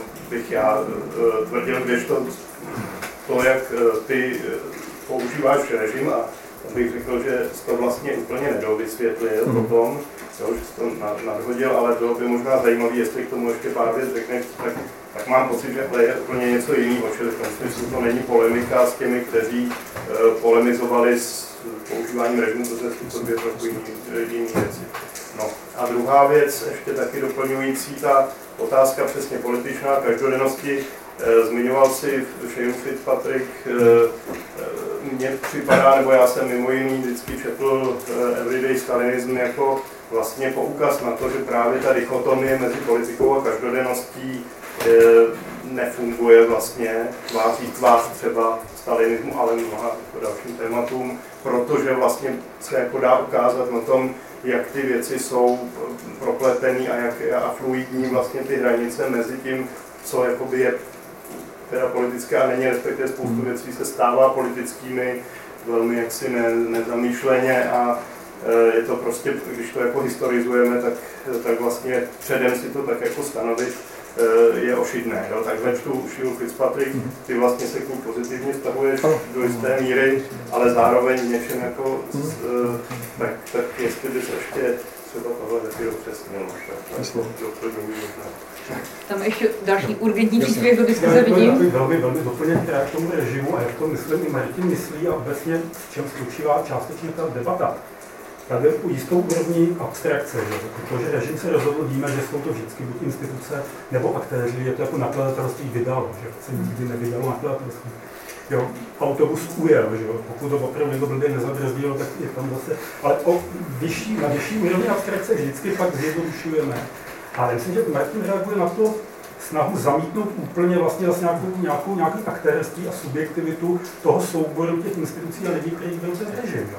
který tak v konečným důsledku opravdu schválil nějaké rozhodnutí, což jistá část, myslím, že to zejména dělá jako Michal Pulman, jo, že to je, myslím, polemika trošku s, s, s, s Michala Pulmana částečně možná se Sabrovem a s některými těmi jinými německými badateli, že oni se lekli toho pojmu ten režim, že se jim to zdá jako jsme anglosaský, a možná vychází i z té každodenní debaty, a to vlastně ta debata zdola, že ten režim bylo to slovo pro tu moc, že jo, za toho režimu, a že se opravdu personifikoval, ale já myslím, že v té vědecké úrovni vlastně se nemáme slovo režim bát, jo, že to je opravdu agregovaný výraz, který jo, na určitý úrovni abstrakce se má používat a opravdu někdy na vyšší úrovni abstrakce prostě režim rozhodl opravdu. No, jako, se to nakonec stane, že to může prohlásit.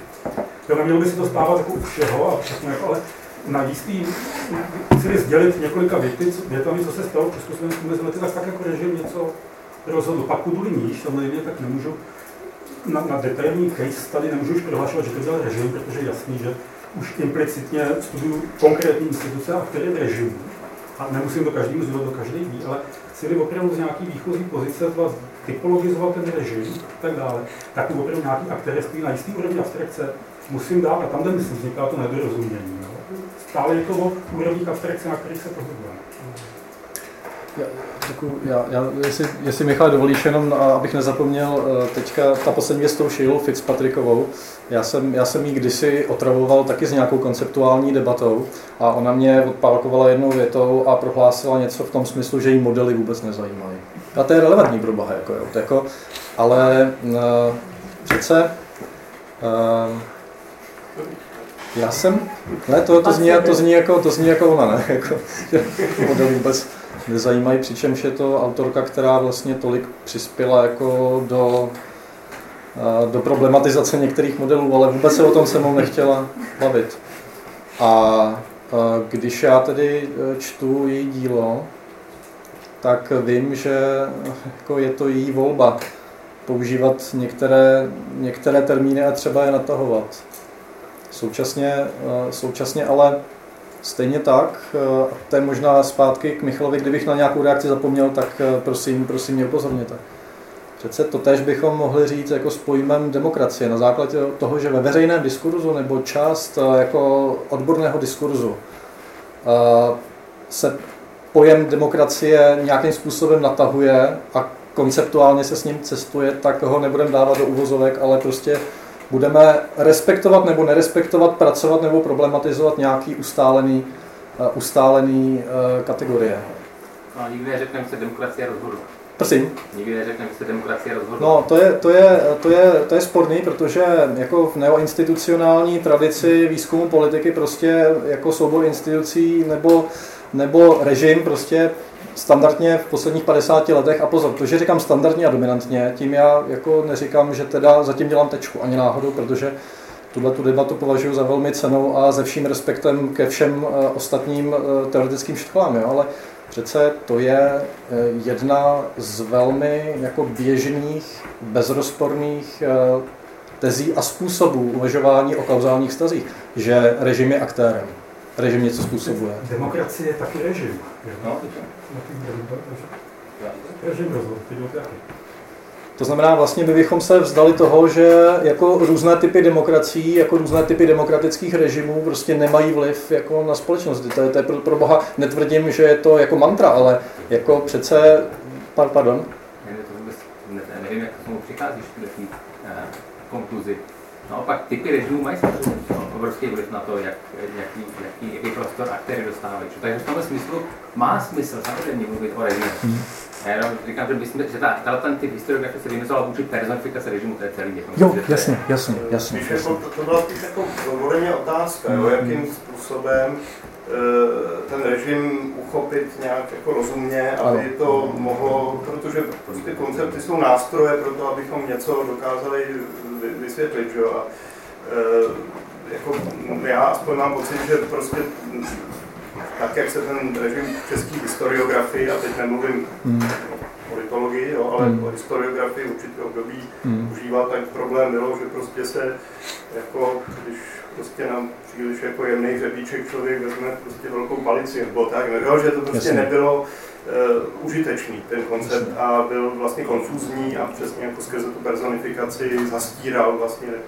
A teď jako já jenom jsem zvědavý, uh, jak, uh, jak to nadefinovat, jo, jestli to je spíš teda nějaký jako specifický systém institucionálních vztahů, nebo prostě jakým způsobem, aby, aby to mělo ten užitnou... Tam, tam, bude, tam bude v úvodu napsáno, že jakoby můžeme vycházet z Easnova modelu a že je to třeba způsob, jakým jsou autoritativně alokovány hodnoty. To je jedna z taková jakoby školomeckých, školomeckých vlastně, nekouzlím tady jakoby svýma originálníma, ale vlastně beru si, beru si, beru si vlastně jako to, co to, co se v úvozovkách osvědčilo. Chtěl bych tomu doplnit vlastně, ta, ta, ta kniha by neměla být snad jako vůbec ne vymezováním si, jak se Michal řekl, to jakoby má to být přátelský dialog, eh, nebo doufám, že, doufám, že, doufám, že bude, a že to, že to, ta kniha, že, ta, že to z té knihy takhle bude vyznívat. Jo. A eh, k té režimní dynamice prostě vlastně jedním z těch zatím mých poznatků je, že z ničeho nic velmi rychle se v zemi, která měla velmi, velmi stabilní a relativně předvídatelné vzorce jednání uvnitř, uvnitř těch institucionálních systémů prostě se otevírá obrovský pole pro jako lecos. Já to nazývám režimní dynamikou a snad ta kniha bude jako zajímavější z hlediska těch poznatků, než jako vlastně, a já to nechci vůbec stavět jako konceptuální hádku, ale prostě ten úvod bude jakoby jako vysvětlení mojí perspektivy, bez jakýhokoliv, bez jakýkoliv snahy jako spochybňovat ostatní. Jo? Naopak, myslím, že tam mám různé zjemňující věty typu se vším respektem a sympatiemi a tak podobně a tak podobně. Jo? Tak eh, to je k tomu vlastně ještě, eh, ještě, eh, ještě vlastně jakoby k té participační diktatuře. To je, to je adiktivní diktatura. Já když řeknu participační demokracie, tak už systém, který je postavený na participaci, tak prostě jako tak eh, rozšiřuju nějakým způsobem jako význam toho konceptu o další, eh, o další úrovně účasti. Jak by, se lišila, jak by se lišila adiktivní diktatura mobilizační od participační? Je to synonymum, anebo prostě jako někteří autoři používají pojem, který je rezervován prostě pro úplně jako jinou doménu v jiných zemích, v jiných kontextech, v jiných situacích? O to mi vlastně jde, jo? že myslím si, že jako tak, tak hodně konceptuálně cestovat a tak hodně natahovat pojmy, prostě myslím si vede spíše jakoby k nějaké getoizaci, než ke smyslu plnému dialogu, ale berte to prosím jako, jako podnět k debatě a ne jako mm, něco, za čím bych dělal tečku rozhodně. Zbigněk Machát, já jsem trochu studoval historii a politologii, jako celý tady, tu, tady ten ping-pong jako, o těch konceptech, ale mnohem víc mě zajímá ta historika a mnohem víc mě zajímá ta šomotka, mm. protože, protože o tom si člověk může dozvědět relativně méně. A já bych se chtěl zeptat na dvě věci.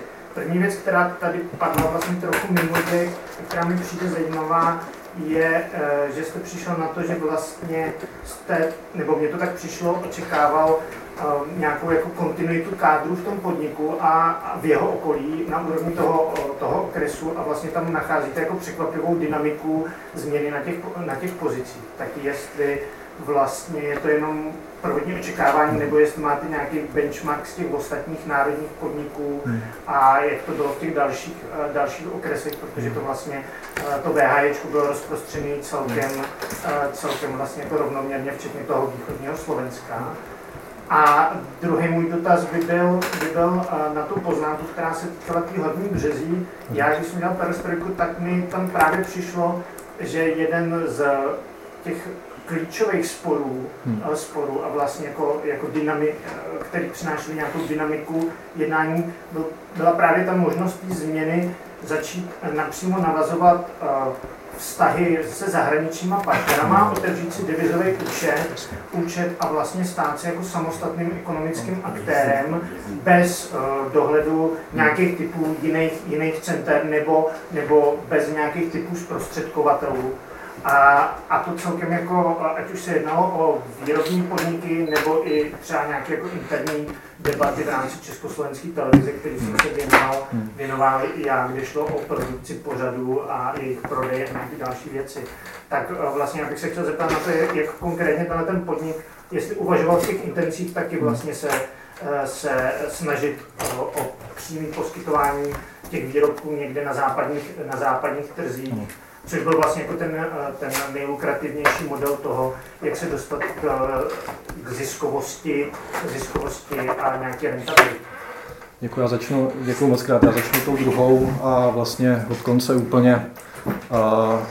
Tento podnik měl dva zákazníky a to byla stavi, staviva, to znamená podle plánu se zejména krajským národním výborům skrz staviva eh, redistribuovaly výrobky pro výstavbu Druhým, druhým zákazníkem byla PZK Československá keramika, kdy zhruba 50% produkce šla do socialistických i západních zemí.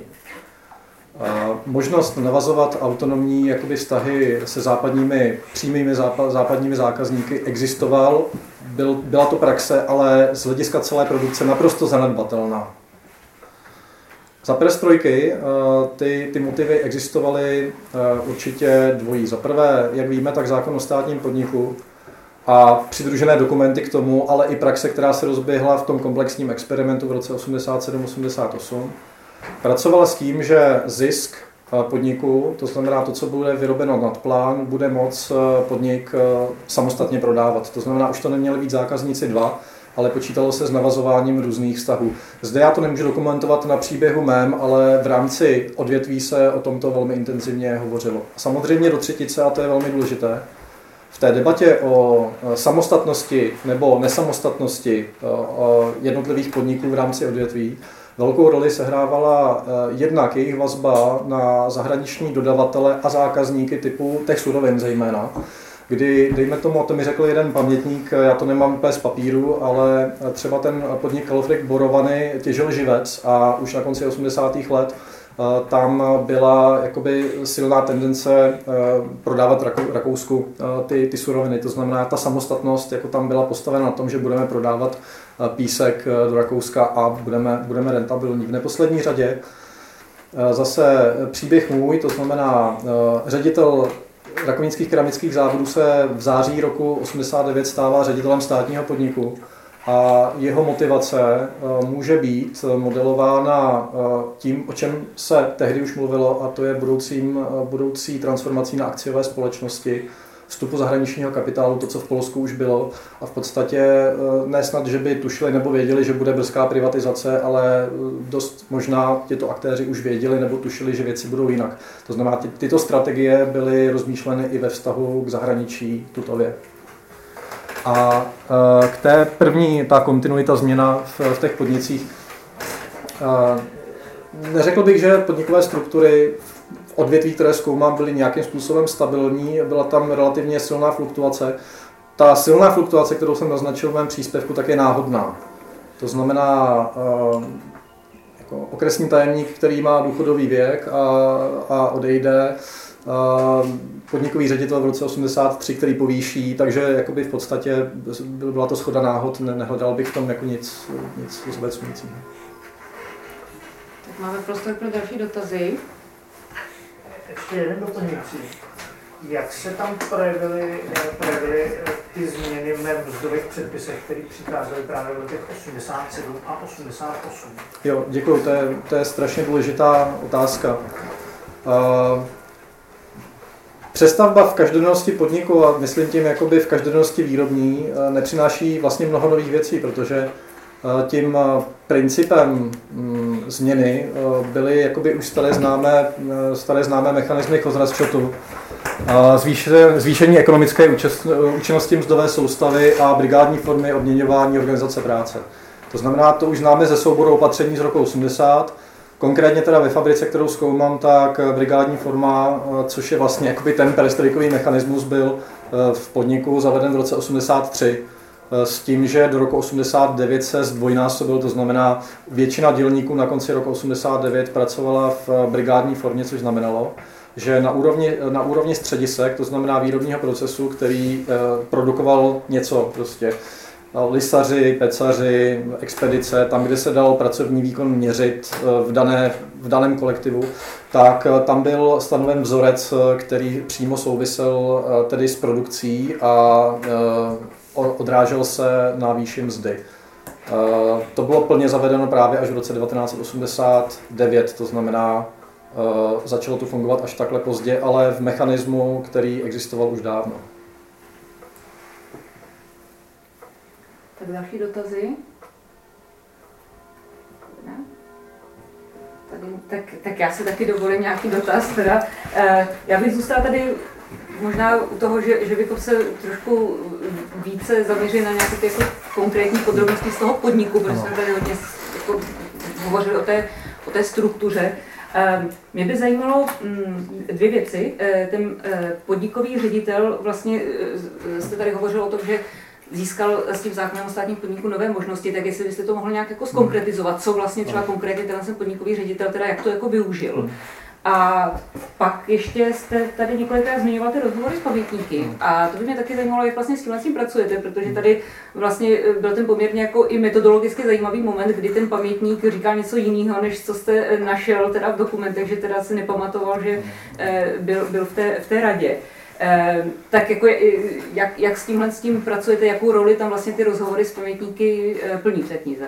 Tak já začnu tou druhou, děkuji. Tady se přiznám k určitému metodologickému panku, protože, protože eh, ta eh, jako pramená báze není primárně postavená na, na rozhovorech. Já jsem vlastně eh, od začátku ty rozhovory bral jako doplněk, jako určitý korektiv a myslím, že kolegové a kolegyně z místního centra by možná jako kroutili hlavou nad tím, jakým způsobem to dělám, ale ty rozhovory si nahrávám, získávám souhlas od pamětníků s tím, že, že je můžu použít a současně se s nimi setkávám i opat, opětovně s tím, že znova řešíme třeba věci, které přímo cituji nebo interpretuji. Eh, tedy eh, jako já neformální rozhovory o té fabrice vedu asi 35 let, to znamená, jako já jsem tam odsaď, tak je to taková jako dlouhá, dlouhá historie jako zájmu o tenhle ten podnik. Každém případě rozhovory, které, které jsem udělal a které ještě budu v létě dodělávat dílčí některé k tomuto, tak jsou převážně, převážně lidé od úrovně mistrů výš, to znamená vlastně ti nižší a vedoucí, vedoucí hospodářský pracovníci až do úrovně ředitele podniku a některých stranických uh, pracovníků. Uh, tedy uh, Vůbec nejzajímavější je, na co jste narazila vy, a sice eh, na ty rady, na ty rady pracujících. Já jsem vlastně už mluvil se třemi, se třemi členy rady pracujícího kolektivu. A uh, zatím pouze jeden si vzpomněl na to, že tam zasedal, ale nespo, už si nespomněl, o čem jednali. Eh, což je jako zase věc, která jako já nemůžu tím pádem do té knihy napsat, podívejte se, jako šamuce si nepamatují, tak ono to asi nesehrálo žádnou úlohu úplně není vlastně, já naopak z těch písemných materiálů jakoby vím, že se o určitou asertivitu snažili a že nějaká činnost eh, tam, tam byla, že se zúčastňovali eh, vedení, zúčastňovali schůzek vedení, že komunikovali ze stranou odbory a tak dále a tak dále, ale ten poznatek o tom, že to vymizelo z paměti, tak ten je zajímavý a musím, musím s tím ještě pracovat. Ostatně jako těch rozhovorů s, ze členy samozprávy bude, tak bude ještě víc a doufám, že se mi do té knihy těch vzpomínek i podaří eh, takto víc, eh, víc přidat. A k té první vlastně k tomu řediteli.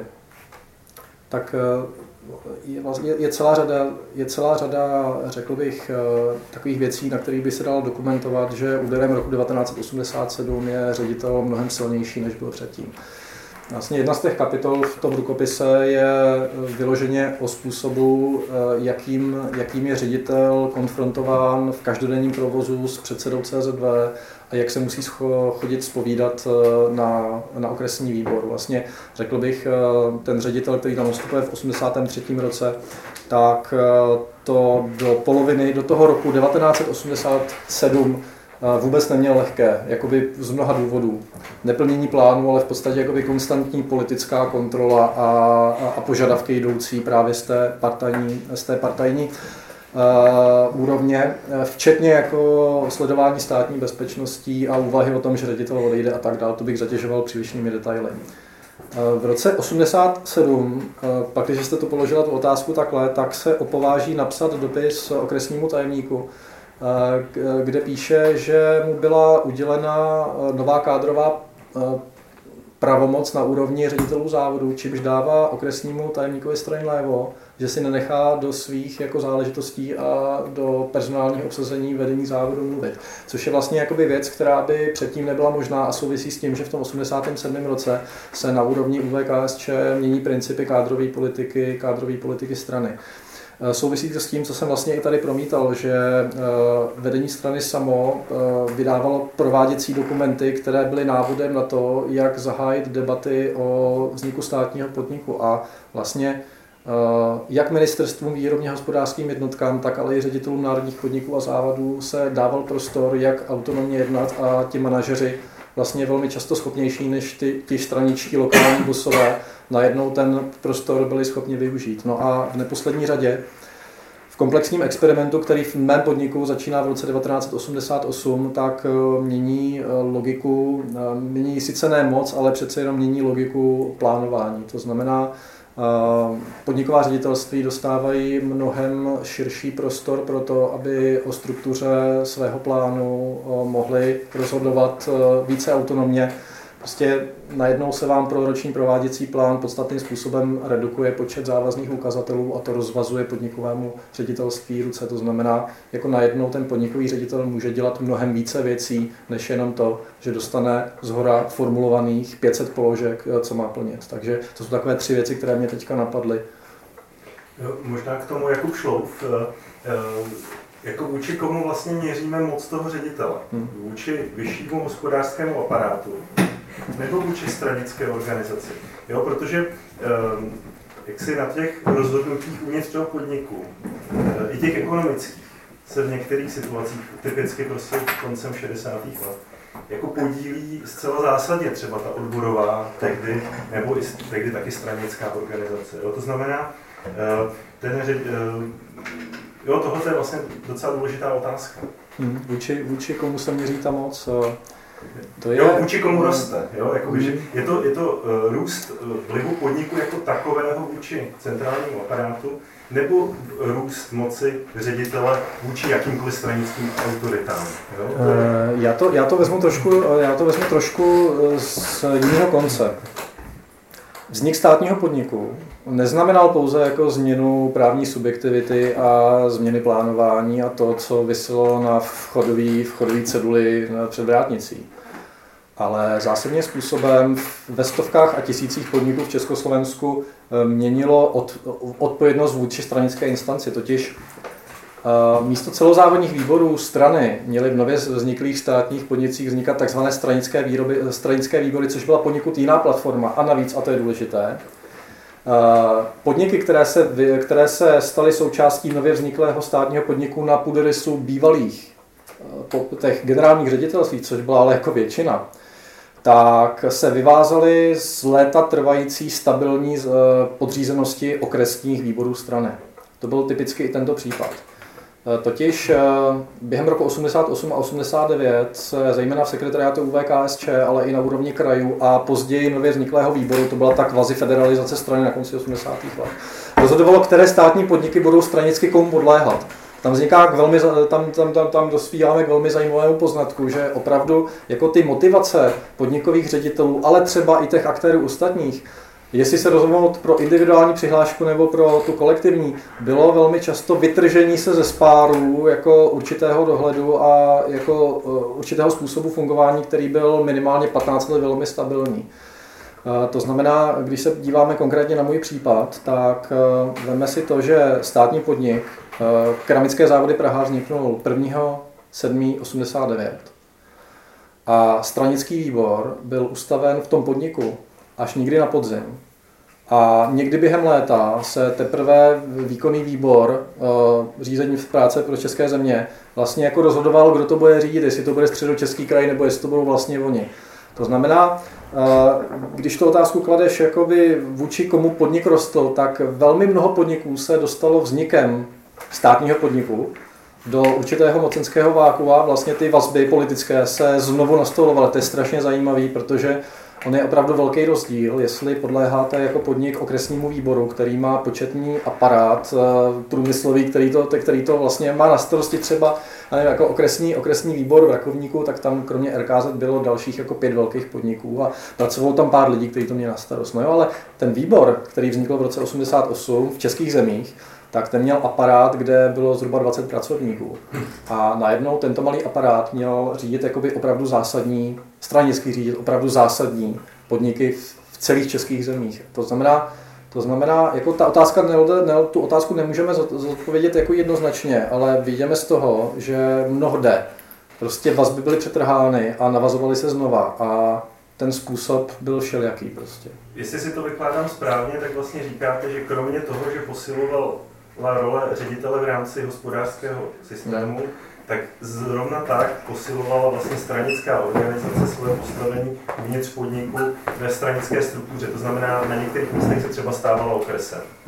Jo, výborně, ano, výborně. Stranický výbor, přesně, to je důležitý poznatek. Stranický výbor eh, v nově vzniklých státních podnicích mohli mít pravomoce okresních výborů strany.